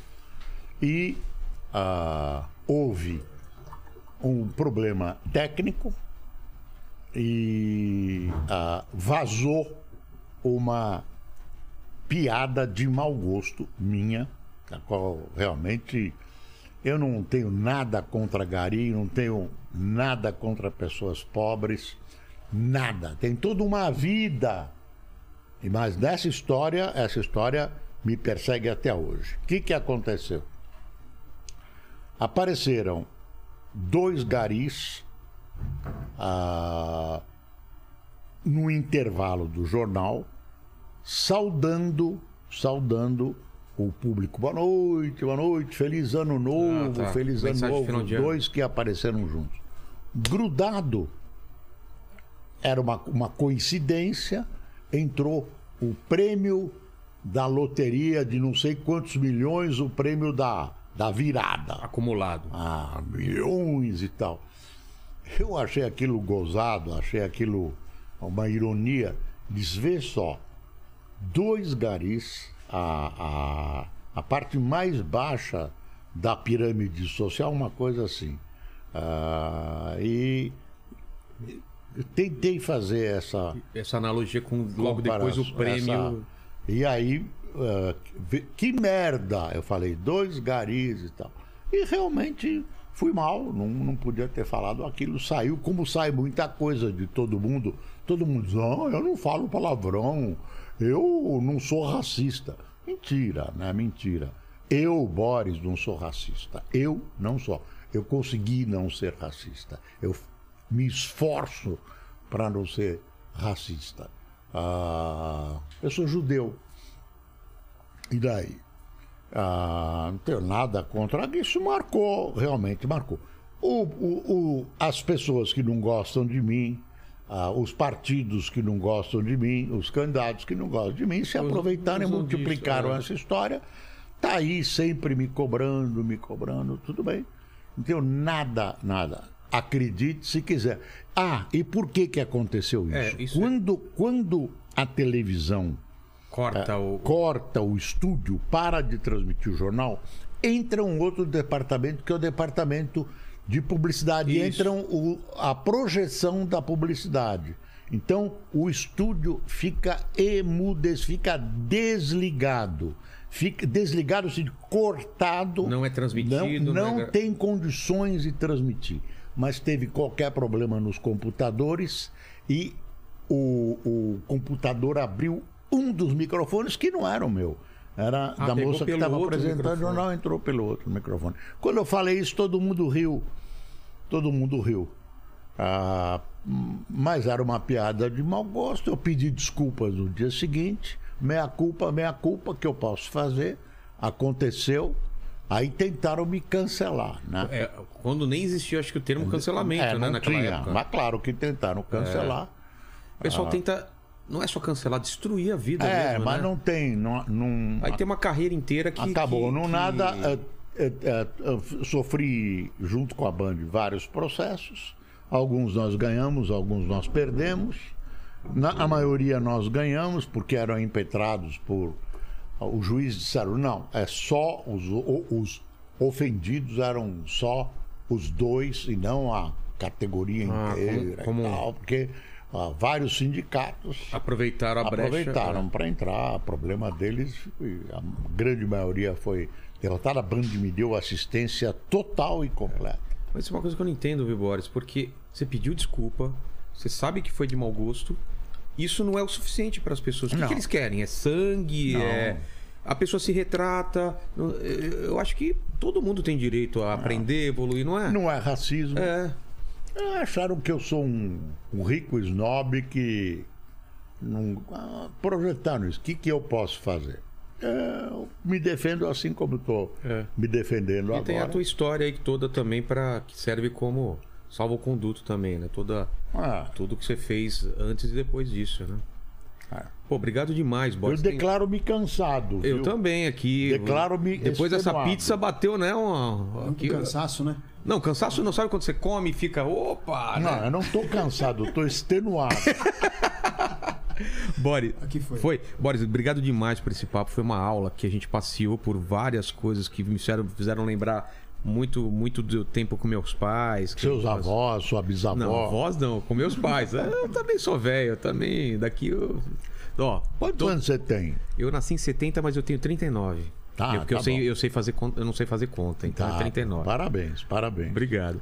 E eu sempre termino o papo, Boris, fazendo três perguntas e contigo não vai ser diferente. A primeira é o seguinte: é, a gente tá aqui é, fazendo uma homenagem à sua carreira, à sua história de vida e olhando pra trás, Boris, qual foi o momento mais difícil da, da sua vida ou da sua carreira? Da minha carreira, ah, da minha vida foi o fato de eu ter poliomielite e sofrer bullying. Nossa. Ah, por isso eu sempre aconselho pais responsáveis a levarem as crianças para vacinar contra a paralisia infantil. Está caindo essa cobertura no Brasil. Sério? Foi caindo campeão, muito. né? Você que é pai, que é mãe, que é responsável por uma criança, tome cuidado porque isso marca para a vida toda. Eu ainda escapei bem assim mesmo, marcado. A minha alma ficou apunhalada. Eu sofri muito bullying, mula manca, ah, saci, Nossa. enfim, ah, coitadinho. Então, ah, e marca os pais também, desgraça a família. Então, vacine seus filhos. Não vacile, vacine.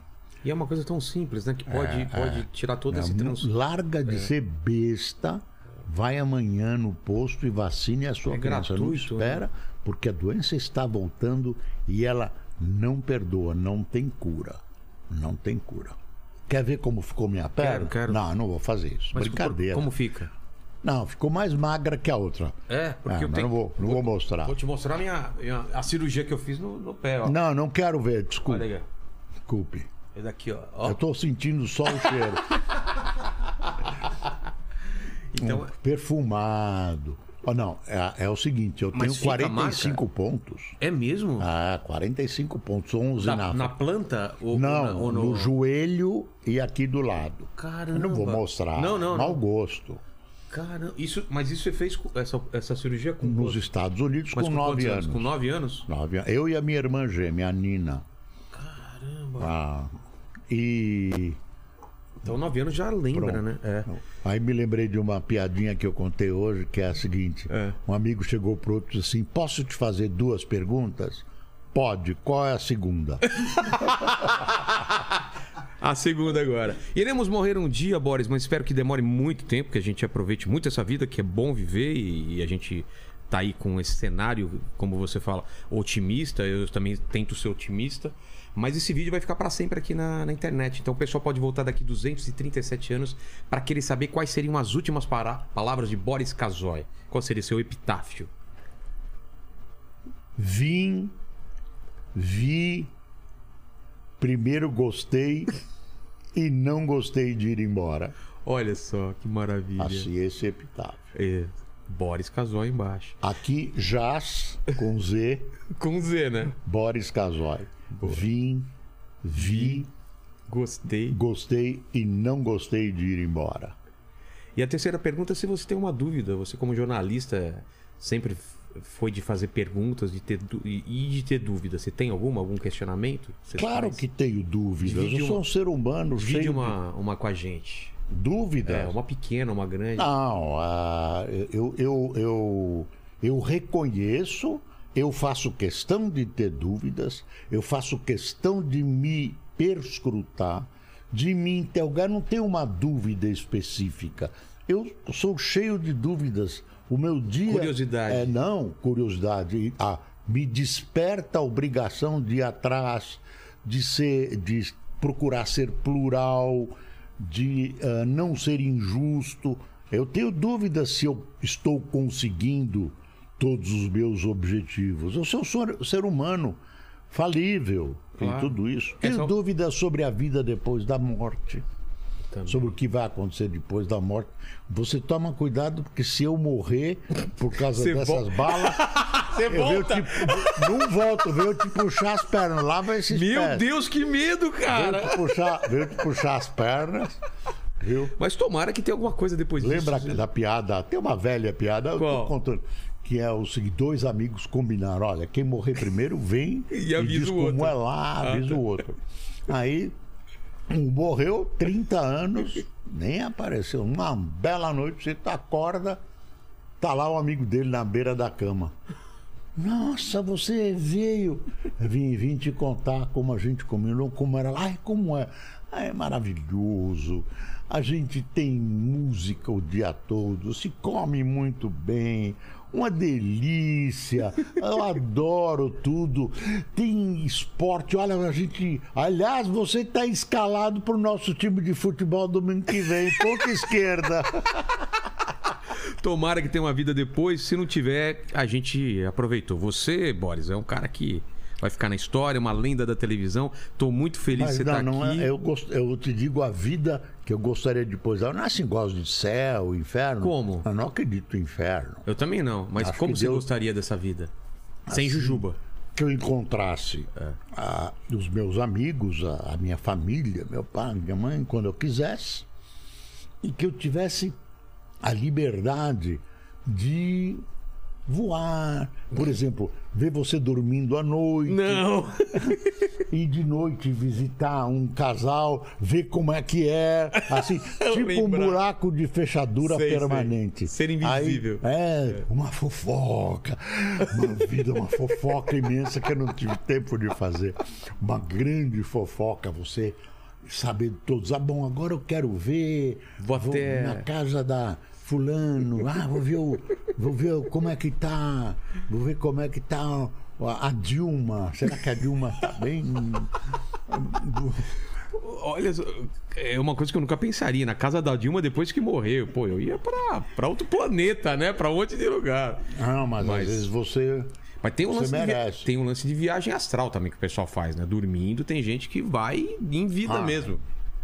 Já viu esses É relatos aí? sonho, mas eu não. É, não sei também se é verdade. isso. É o sonho. Aí eu me la- lamento acordar. Às vezes falo, nossa, Tava me tão bom, né? acordaram bem agora, na hora do desfecho. Eu Como não sei como termina? acabou. É bom sonhar. É bom, é bom sonhar. É bom. Obrigado demais, Boris. Obrigado a vocês que estão nessa live. Obrigado, Lene. Obrigado a Paquito. E acompanhe nossa programação aí, dá like nesse vídeo. É isso, Boris? Isso mesmo. Valeu. Isso mesmo, gente.